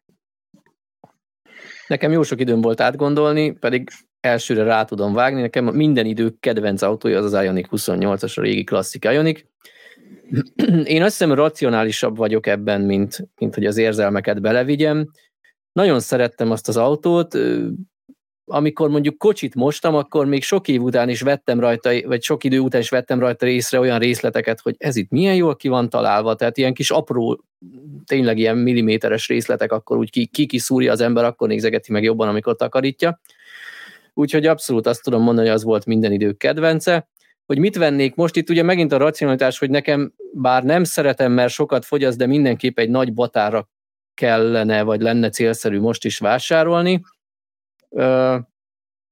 Hogy, hogy tegyek bele egy kis érzelmet is, én a hétüléses id t venném meg most, én azt hiszem, de hogyha racionálisabb akarok lenni, akkor inkább koreai vonal, tehát mondjuk EV9 vagy Ioniq 7, ami egy nagy méretes autó, kiszolgálja most a család igényeit, és racionálisabb döntés, ha minden funkcióját, aprós részleteit, mondom ezt úgy, hogy még nem vezettem az EV9-et, de elég sok koreai autóm volt, és teszteltem is néhányat, hogy azok alapján olyan hatalmas különbséget nem várok, tehát én úgy tudom elképzelni az EV9-et, mint mondjuk egy Ioniq 5-öt, csak nagyobb, vagy egy EV6-ot, csak nagyobb. Bár megbeszéltük, Igen, az igazság, hogy nem, nem, hogy nem vonjuk be Szabolcsot, de kíváncsi lennék, hogy ő mit mondana erre, vagy mit válaszolna erre a kérdésre. Hát a, nekem nagyon egyszerű válaszom van. Az a helyzet, hogy nekem az abszolút kedvenc elektromos autóm, egy meglepő dolgot fogok mondani, ez a Volkswagen e És nem azért, mert azt vennék, hanem egyszerűen azért, mert amikor Budapesten életemben először egy autómegosztó miatt beleültem, bennem ez annyira bennem van, hogy, hogy egy, hogy egy gyakorlatilag egy kerületnyi utat végig vigyorogtam, és attól a pillanattól kezdve én megfertőzöttem a villanyautóval, hogy nem, nem lenne korrekt, hogyha mást mondanék, pedig egész, egész sok autóba sikerült beleülnöm. Ha nem lenne szükségem akkora autóra, mint Szöcskének, általában, pedig nekem még annyi gyerekem sincs, mint neki, nekem ugye más miatt van szükségem nagy autóra, akkor én bármilyen um, pénztartományban 38-as Ionikot vennék, egész egyszerűen azért, mert nekem ez az egyik legautószerűbb elektromos autó, és bár picit kicsi az akkumulátora, talán az én felhasználásomra nem is lenne elég, de egyébként alapvetően szerintem szinte mindenre elég, és zseniálisan hatékony autó, meg nagyon kényelmes is. A, ha pedig megtehetném, bár ez meg nincsen ebben a tartományban, akkor meg csatlakozom Szöcskéhez az LV9 lenne megfelelő, mert ugye nekem is olyan élethelyzetem van, hogy egy harmadik autót kellene vennem, amit egyrészt meg sem tettek, másrészt felesleges is volna, de ugyanakkor én is nagyon rosszul érzem magam, amikor például egyedülök az autóba és megyek a városba, mert hogy alapvetően én sem értek egyet azzal, hogy két és fél tonnás batárokkal járunk akkor, amikor nincsen értelme. Antaló Célmesének nagyon szépen köszönjük a támogatást. Hát ez bunda. Erre nem tudok mit mondani, tehát azért egyre átlátszó bundát legalább nevezte volna magát nem a Bill Gatesre, ha már Elon Musk itt volt velünk, de tényleg. Lehagyta, hogy doktor, és így lehet, hogy nem is ő. Igen. Uh, Annyit akartam csak mondani, amíg ezen kinevetitek magatokat, hogy hogy én azt javaslom mindenkinek, mert amikor felteszik ezt a kérdést, hogy mit venne, akkor nagyon sokszor az érzelmek vannak benne, meg kedvenc márkám, meg nekem az tetszik, de ha még életedben nem ültél benne, akkor neved meg, illetve ha valahogy meg tudod adni, hogy használd egy pár napig, amit nem egyszerű, mert nyilván nem tudsz mindig kölcsönként, de ha valahol tud, meg tudod adni, hogy kölcsönzőből vagy kölcsönkész valami, akkor legyen az, mert én arra jöttem rá, hogy nagyon apró hülyeségek tudják az embert olyan szinten frusztrálni minden nap egy autóban, hogy volt egyszer még az első munkahelyemen, hogy vettek új számítógépeket, és melléjük volt rakva egy ilyen felfolyható kalapács poénból, hogy ha, ha nagyon felrántod magad a gépen, hogy lefagy vagy valami, akkor azzal üsd.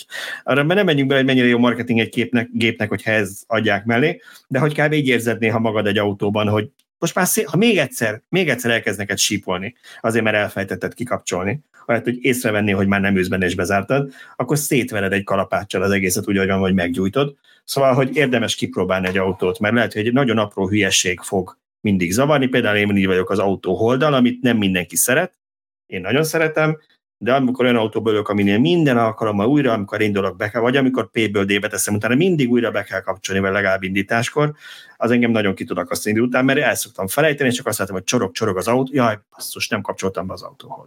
Szóval ilyen apróság hogyha te egyik autóból ülsz át a másikba, és tehát gyakran cserélgeted az autókat, hogyha te folyamatosan ugyanazt az autót használod, akkor szerintem a legtöbb ilyen hülyeség az megszokható. Egyszerűen az ember hozzá Megszok, figyelj, szokik. megszokható, megszokható, és egy autó sem tökéletes, de ha az ember kiad 8, 9, 10, 20 millió forintra egy autóért, akkor nem megszokható legyen, és persze lesz olyan hiba, ami azt mondta, hogy téged, igen, ez, mit tudom én, a Model 3 hányszor beszéltünk róla, hogy passzus, hogy nem bírtak egy, egy e, led, ledet berakni a töltőnyíráshoz, még az újban sem, hogy a sötétben kell a fekete műanyag nyíláson a fekete műanyag töltő csatlakozót megtalálnod vakon. Ez hülyeség, de nekem személyesen ez nem egy, nem egy ilyen perdöntő dolog. Lehet, hogy valakinek igen, mert ezen ő úgy felrántja magát, hogy megőrül. Hát szerintem a legtöbb ilyen dolgot ezt, ezt egyszer meg lehet szokni. Biztos, hogy érdemes töké, kipróbálni az autót. autó. Nincs tökéletes autó, de biztos, hogy érdemes kipróbálni, mert van olyan autó, ami, ami annak ellenére, hogy nem tökéletes, mégis jól érzed magad benne. Tehát kicsit az, az ID Bust hoznám fel újra. Ha úgy tárgyilagosan nézem, sok mindenben tudnék jobb autót választani, de mégis beleültem, és jól éreztem magam, és vigyorogtam, bár mondjuk én lehet, hogy beteg vagyok, mert a Eváliában is mindig nagyon jól éreztem magam. De most, most például ugyanezt tudom elmondani, most épp a Subaru Solterra tesztelem, és azt tudom rá mondani, hogy villanyautók közt nem a legjobb, de nagyon jó autó. Tehát nem tudom megmagyarázni, hogy miért. Sok apró idegesítő dolog van, például az autóholdat, vagy a egypedálos vezetést minden alkalommal újra és újra és újra be kell kapcsolni. Tolatáskor meg nem, hogy csak hogy csipog egy dallamot játszik bent a hangszoróba, hogy nehogy elfelejtsem, hogy én most hátrafelé megyek. Ideg baj. Nézem, hogy nem kötöttem be az övet, de bekötöttem, csak tolatok. Hát persze, hogy tolatok, ki akarok tolatni a zsákutcából. De ennek ellenére, hogy vannak idegesítő dolgai, mégis amikor úgy megyek, előre nem tolatok, akkor olyan tök jól érzem magam benne. És, és erre azt tudom mondani, hogy bár nem fogok ilyet venni, mert nem abban az élethelyzetben vagyok, hogy praktikus legyen és megfeleljen, de mégis egy csomó hülyeségét meg tudnám bocsájtani, mert amúgy jó benne nekem. Igen, én is így gondolom, hogy egy csomó ilyen van. Opul 1980-nak köszönjük szépen a támogatást. Mm. Tuska Csaba nagyon jó fej volt, beírta, hogy a valamelyik műsorban volt vendég, akinek makia van. É, és hogy lehetett tőle kérdezni, ki volt az a vendég? Én nem tudom, nem emlékszem rá. De ha van konkrét kérdés, akkor válaszold meg, Szabolcs. Jó, ha megérkezik, akkor megválaszolom. Viszont egy konkrét kérdést szeretnék nektek föltenni. Móroc Gergely kérdése, hogy szerintetek mi, mikor fog elterjedni valóban mondjuk a Tesla Sakon és a, az Ionity-n kívül a Plug and Charge Magyarországon? Soha. Miért nem terjed? Nem, nem csak Magyarországon, de nagyon-nagyon, de ennyire ne legyünk. Ezt tudod, ezt a végére, adás végére kell tartogatni, Szöcske, tudod, az ilyen nagyon Igen. vidám és mindenkit felpörgető hozzáállást. Szóval ez nem egy magyar probléma, nem? Tehát ez egy általános probléma, Igen. és itt többször elmondtuk, hogy nagyon furcsa, biztos, hogy van valami, nem tudom, elkezdeni nincs hardveres oka, de nem tudom, mi lehet az a hardveres oka, hogy ezt nem tudják egy szoftverfrissítéssel e, megoldani a legtöbb autónál, de, de nem tudják, és, és valószínűleg a régebbi autókon nem lesz, viszont már rég alapnak kéne lenni minden, minden egyes új autón. Hát itt ugye ez az van összefüggésben, hogy nyilvános titkos kulcsos rendszerrel azonosítják magukat az autók és ennek a kulcsnak a tárolásához nem mindegyik autó rendelkezik megfelelően biztonságos memóriával. Tehát itt ugye nagyon fontos az, hogy ne tudj oda menni egy autóhoz és kiolvasni belőle ezt a kulcsot, hogy utána te hamisítva a saját autódra rátöltve tudj másnak a kontójára tölteni. Tehát, hogy, hogy ez a, a, a rendszer, most az informatikusoktól elnézést kérek, mert nyilván nem elég szakszerűen magyaráztam ezt el, de a lényeg ez, hogy hogy, hogy itt kell ez a biztonságos memória hozzá, illetve egy elég komoly számítási kapacitás, mert minden titkosítva van, meg itt, tehát hogy nem biztos, hogy minden rendszer föl van erre készítve. Ez az egyik. A másik az, hogy a, a, töltők egy jelentős részéről már közölte a gyártója, hogy szoftverfrissítéssel plug and charge tehető, tehát hogy, hogy azok, azok egy túlnyomó többséget, tehát amit mondjuk az elmúlt öt évben telepítettek, azok már valószínűleg majdnem mind tudják, legalábbis a, a nagyobb gyártóknak a termékei. Viszont ami még mindig kell hozzá, az egy közös backend rendszer, amin keresztül ezeket közösen tudják intézni. Tehát nem csak arról van szó, hogy egy listáról le kell nézni az RFID kártyádnak a azonosító számát, és akkor az alapján elindítani egy töltést, és elküldeni a számlát utána a megfelelő embernek, hanem, hanem itt ennek az egésznek végig kell futni a titkos kulcsal ellenőrzéssel, hitelesíteni azt a titkos, azt a kulcsot, hogy azt, azt tényleg annak az aláírása az, az megfelelő. Tehát, hogy, hogy ez, ez egy sokkal összetettebb dolog. Azt én sem igazán értem, hogyha 30 évvel ezelőtt vagy sőt még több, a, a GSM rendszeren meg tudták a roamingot oldani, és tökéletesen működik a világ bármely pontján, hogyha bekapcsolod a telefonod, akkor az egy-két percen belül tudja, hogy hol, és a bejövő hívás meg fog téged találni. Tehát, hogyha belegondoltok, ez egy, ez egy brutál összetett rendszer, és mennyi mobiltelefon van a világon, és működik szinte hibátlanul tökéletesen, hogy ezt akkor miért nem tudják megcsinálni az autó töltésnél, tehát ez számomra nem világos, de egyelőre ez még kihívást jelent a szolgáltatók számára. Valószínűleg azzal van ez összefüggésben, hogy ugye ez egy kezdőpiac, és gyakorlatilag minden ilyen szolgáltató, még a legnagyobbak is, startupok és rengeteg uh, bugdácsoláson mennek most még keresztül, uh, míg a, a távközlési piacon elég nagy szereplők uh, és kevesen kezdték el ezt az egészet, valószínűleg könnyebben meg tudtak állapodni egy közös nyelvezetben a roamingról, meg egyáltalán meg volt a tőkéjük, meg mindenük ahhoz, hogy ezt kiépítsék. Csak ezt tudom elképzelni. Milyen, milyen ironikus, szóval... hogy az Egyesült Államokban most úgy megoldódik egy csapásra ez a plug and charge dolog azzal, hogy mindenki a Tesla töltőre vált. Hát ezt nem tudom, hogy ez, ez önmagában megoldja a charge problémát. Én szerintem igen, a, amit én olvastam, bár a, ilyen cikkek javát Balázs írta, de e, amit én olvastam sajtóközleményt, ott azt is írták, hogy igen, ez így plug and charge módon fog működni a Tesla töltőkhöz való hozzáférés, de majd Balázs kiavít, ha ez nem minden cikkre igaz. Az igazság, hogy konkrét, most nem tudom, hogy konkrétan olvastam erről, de nekem is úgy tűnik, hogy ha más nem a Tesla töltőkön menni fog, hogy a, hogy a több, már az idegen autóknak is. Na de mi alapján fogja, mondani, bocsánat, azonosítani az autót, hogyha az autó maga nem tudja azonosítani saját magát? Tibor, nem tudjuk neked most ezeket a technikai kérdéseket megválaszolni, az előbb itt végigvezettél. Amire én akartam csak reagálni, hogy nagyon köszönjük, hogy végigvezettél a technikai ö, megoldást. Én a, én a nagy multicégnél nagyon sok ilyen hasonló beszédet hallottam, amik után az ember csak a falba verte a fejét, hogy ha a te pénzed menne, akkor ezt a bullshit most kivágtad volna. Most először nem neked mondom, hanem hogy így az ilyen hosszadalmas kifogások miatt, mert ez szerintem nagy részt akarás kérdése. Mindenre Nyilván. lehet megoldást találni. Ha nekem három kérdésem, három kívánságom lenne most egy, egy Gini-től, akkor az egyik az lenne, hogy az összes elektromos autógyártó ilyen szintű döntéshozóinak, meg, meg menedzsmentjének, meg töltőhálózatos embereknek is kötelezően csak villanyautóval lehesse járni. Mert ha nem tapasztalják ezeket nap mint nap, akkor persze van nekik egy listájuk, hogy mik az ügyfélpanaszok, minden. Ez, ez egy tök más szintű probléma, mint amikor, amikor te használod, és én amikor töltős cégekkel szoktunk találkozni, emlékeztetek, volt itt egy hölgy nálunk az EON-tól, megkérdeztem tőle, hogy van egyáltalán legalább egy pulkár, hogy mindenki a csapatból néha használhassa, és ezt mindig ezért szoktam megkérdezni, mert tök más, hogy fog egy töltős cég hozzáni a problémákhoz, ha az alkalmazottak is villanyautóval járnak, és neki is nap mint nap probléma, amikor el kell menni egy töltőt megjavítani, hogy a harmadik rossz töltő nem tudja használni, amikor menne a negyedikhez, amit neki meg kell javítani. Igen, és ne, ne legyen dízel menekülő autó, vagy plug-in hibrid menekülő autó. Igen. egy lenne az alternatíva, igen, hogyha ha félre kell állni az autóval.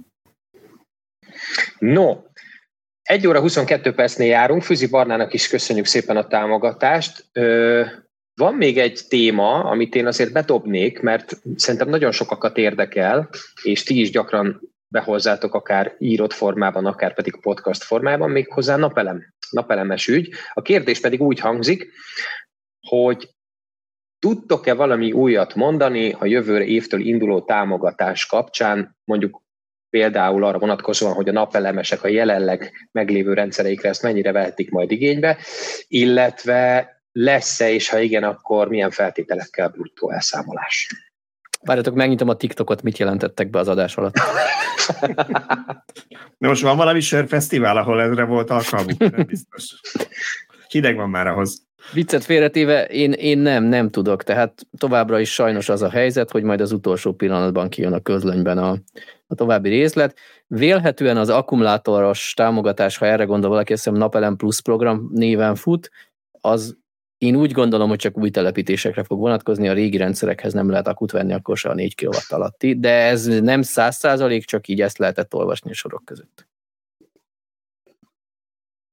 Hát igen, ez igen semmivel nem tudunk többet, mint ti, ugyan, ugyanonnan tájékozódunk, úgyhogy néha, hogy össze szoktuk foglalni, hogy mi van ezekkel a pályázatok, ezeket általában Szöcske vállalja magára. Szerintem, szerintem lehet, hogy még ők sem tudják. Szóval azért is nincs rá válasz, mert általában ebben a státuszban nem szokták minden részletét kidolgozni ezeknek a pályázatoknak, az majd az még folyamatban van, de nekem se úgy tűnt, hogy ezt mondjuk meglévő napelemesek tudják használni, hanem új rendszerekhez, és azok eleve már bruttóba lesznek, ha jól sejtem.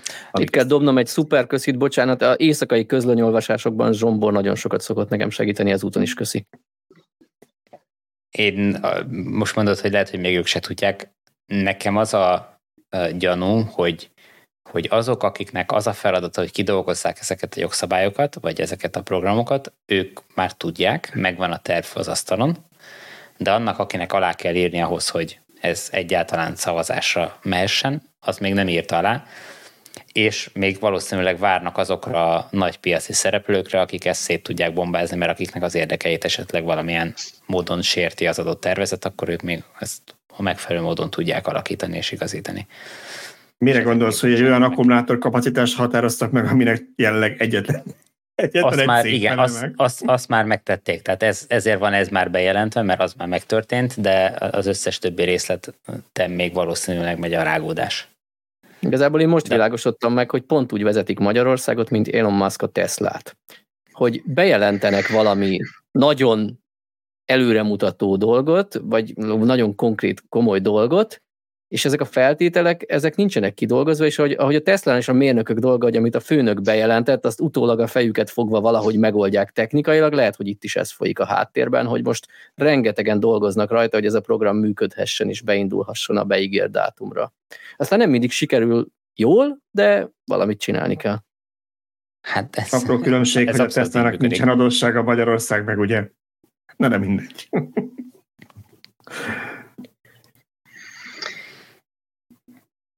Én jövök? Igen. Figyeljetek, éles váltással menjünk vissza a villanyautókhoz, mégiscsak a villanyautosok.hu vagyunk. Térjünk rá a pickupokra. Érkezett Szemenyei Balástól a kérdés, hogy szerintetek a Cybertruck mennyire lesz elterjedt az EU-ban, azon belül is Magyarországon, illetve melyik lesz a legnépszerűbb elektromos pickup? Hát ugye van egy olyan elmélet, hogy itt az EU-ban ez nem is legális, ezt mindig el, el, szokták mondani. Én már olvastam olyat, hogy de ez nem igaz, mert hogy az EU a, ugye azért csak hogy lehessen, hogy azért nem, nem, ez nem, nem ugyan nem legális, hanem hogy normál B és jogsúval nem lehet vezetni, mert túl nehéz. De általában van egy olyan tervezet az EU-ban, hogy a zéró kibocsátású ö, pickupoknál megemelik ezt a súlyhatárt, pontosan azért, hogy ne legyenek kizárva, mert ugye mindenki nagyobb akut cipel magával nem tudom, én nem biztos vagyok, nem biztos, hogy ez Európának, hogy Európában egyáltalán a pick olyan nagyon népszerűek lennének. Van persze nyilván olyan, biztos olyan, olyan rész Európának, ahol ezek jól futnak, de szerintem ez viszonylag egy kisebb kategória leven állunk. Hogy mikorra jut el ide, tudva, hogy mennyi amerikai vásárló vár rá, és mennyi, mennyi kapacitást terveznek gyártásra, az inkább az érdekes kérdés, mert lehet, hogy az még két-három évre az első télen leszállítják. Hát, vagy több. Ugye ne felejtjük, hogy az amerikai pikapok jellemzően nagyobbak, mint az európaiak. Tehát azért itt is viszonylag sok fut, meg régebben adótöbben az első okokból a városban is sokan jártak vele, mostanában én valahogy ezt pozitívabban látom, és inkább tényleg csak a gazdálkodók és hasonló munkás emberek használják, akinek ez indokolt. De e, ha nagy ritkán szembe jön az utcán egy ilyen amerikai típusú pickup, akkor azért megrökönyödik az ember, hogy hú, ez másfélszer akkora, mint amiket itt megszoktunk ebben a kategóriában, tehát szerintem a Cybertruck ilyen kuriózum lesz a jelenlegi állapotában Európában mindenképp, hogy a Tesla később építi ennek egy, nem tudom én, 70%-ra zsugorított változatát, az majd tőlük függ.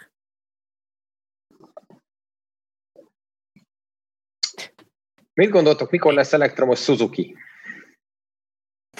Kérdezi Badonyi Péter.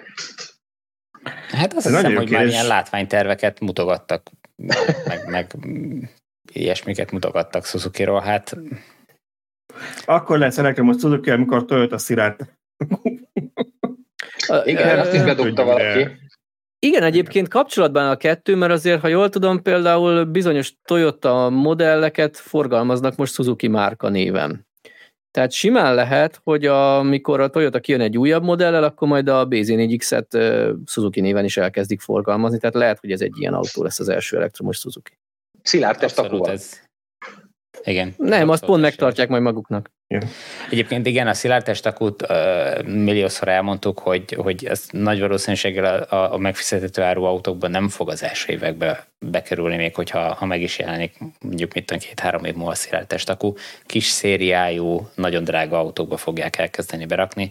Egyszerűen nem fogja senki azt megkockáztatni, hogy ezek az akuk bekerüljenek nagy sorozatú autókba, és utána nem tudom, 5-10 év múlva derüljön ki, hogy mind becserélni kell az akut. Gyakorlatilag bármelyik autógyártót bedöntene azt, hogyha mondjuk 5 millió autóba ki kéne cserélni az akkumulátort. Tolnának egy takatát, mi? Ilyen apró kis visszaívást. De hát eleve valószínűleg ugye gyárt, bármi új technológia gyártás elején drága.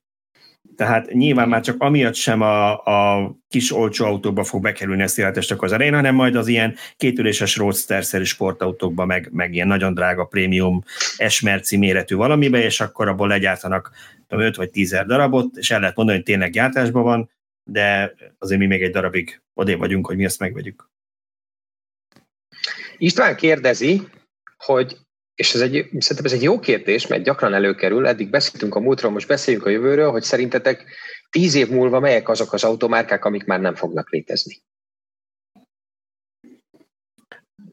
A márka az egy külön, szerintem ezt vegyük ketté, mert az, hogy melyik gyártó a mai formájában megszűnik, az egy dolog, de Jó, a márka név lehet, hogy lesz annyira jól hangzó, hogy megmarad. Ugye, hogy meg lesz a kínai. Pár, igen, hát pár emberek talán ismert, hogy mit tudom én, az Opelnek van egy Vauxhall nevű testvére, ami a GM tulajdona volt ugyanúgy, és igazából Vauxhall logós Opeleket jelentett, csak az egy annyira jól hangzó márkanév volt, ha jól emlékszem Ausztráliában, hogy megtartották, és a briteknél, meg az ausztráknál ilyen kocsikat lehetett kapni. Szóval lesz pár olyan márka, aminek megmarad a neve, csak már nem az lesz. Szerintem, bocsánat, Ausztráliában szerintem Holden volt.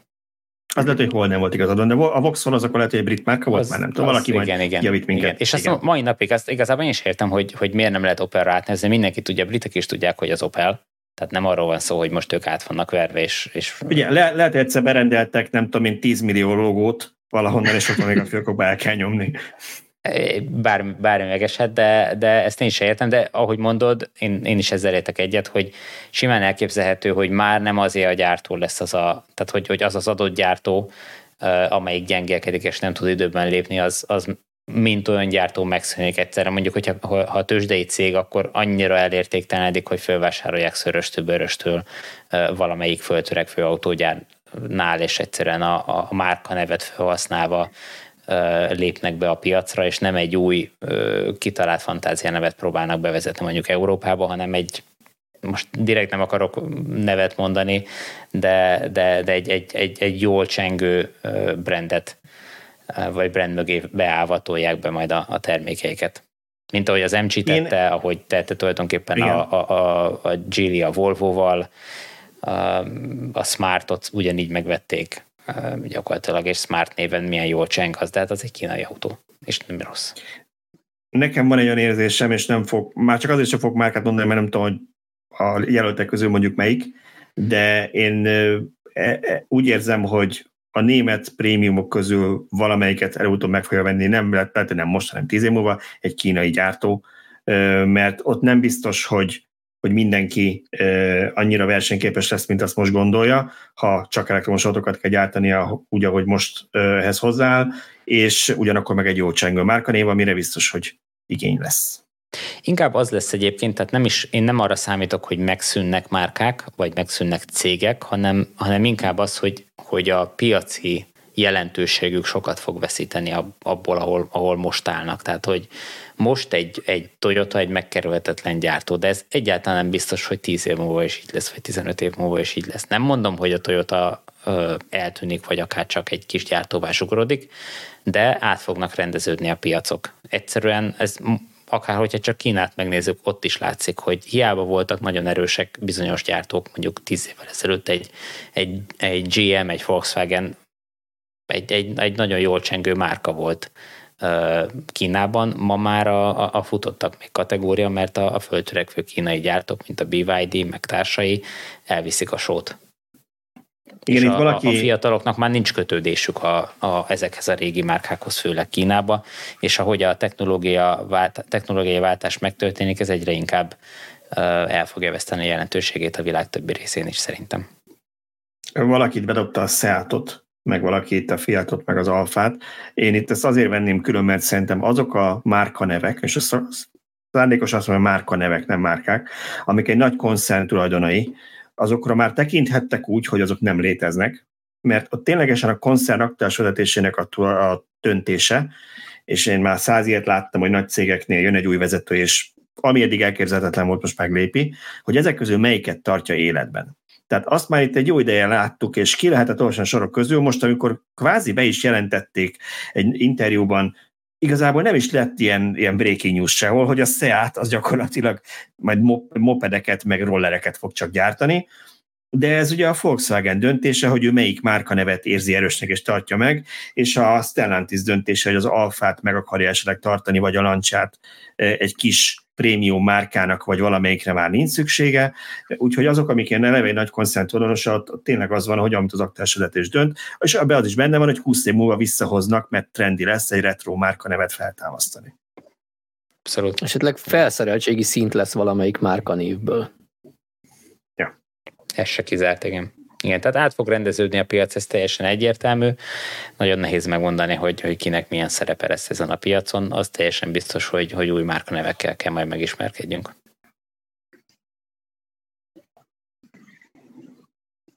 No, egy óra 35 percnél vagyunk. Egy utolsó kérdéshez mit szóltok? Oké. Okay. Okay. Egy legutolsó, ez, ez már biztos, hogy ez lesz a villanyóra 76. másfél óra, vagy annál hosszabb adása. Tudjátok, mi van? Rájöttem, bocsánat, rájöttem, mi van.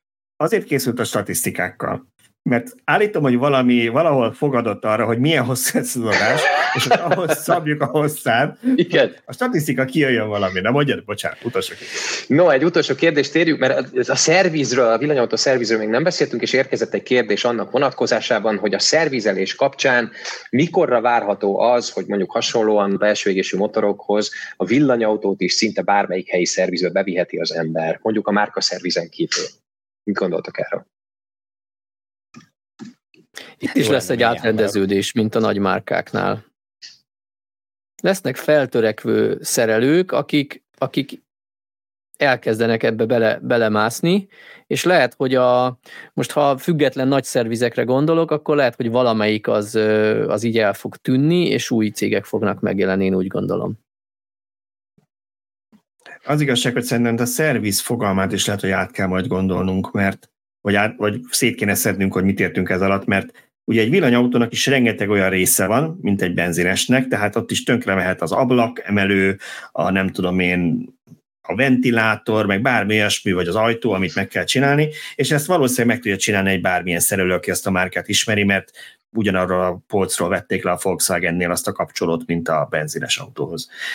Viszont az, hogy az elektromos részét szervizbe viszed, az meg nem biztos, hogy úgy lesz, mint amit most látunk, hogy valaki megbügyköri neked, mert most is az van, amikor voltunk a tesztánál, emlékezetek vissza azon a nyílt ott is elmondták a szerelők, hogy ők ott nem állnak neki Budapesten szétszedni a villanymotort és javítgatni, azt elküldik az Európai Központba Hollandiába, a szervizközpontba, és azt ott felújítják, aztán kiadják valamelyik szerviznek, hogy egy cserénél azt lehet használni, és gyakorlatilag szinte újra lehet felújítani egy villanymotort, ha egy-két kopó dolgot kicserélnek benne, ami meg nem mondott, hogy nem gyári új. Szóval a lényeg az, hogy nem bizt, meg az akut se kezdik ott cellánként szétszedni általában, max, hogyha modulos kiszednek egy modult és beraknak egy másikat, de azt, azt nem ott rakosgatják bele. Na a lényeg az, a cellákat, hogy nem biztos, hogy úgy fogják szerelni a villanyos részeket, ahogy mi azt most egy benzinesnél szereltetjük.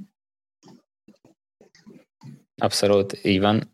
Viszont azt, azt teljesen biztos, hogy szükség lenne a, a független szervizekre, tehát nem márka szervizekre, hogy, hogy a márka szervizek kapjanak konkurenciát, és legyen valamiféle verseny ezen a piacon is, mert, mert csak így fognak a, a szolgáltatások minősége meg ára javulni.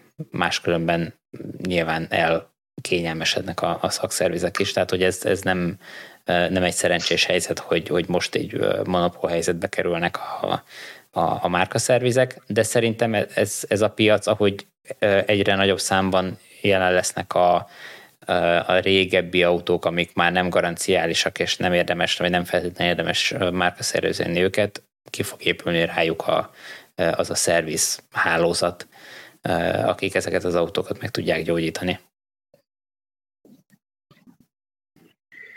Köszönöm a válaszokat. Lezárjuk? Én úgy gondolom, igen.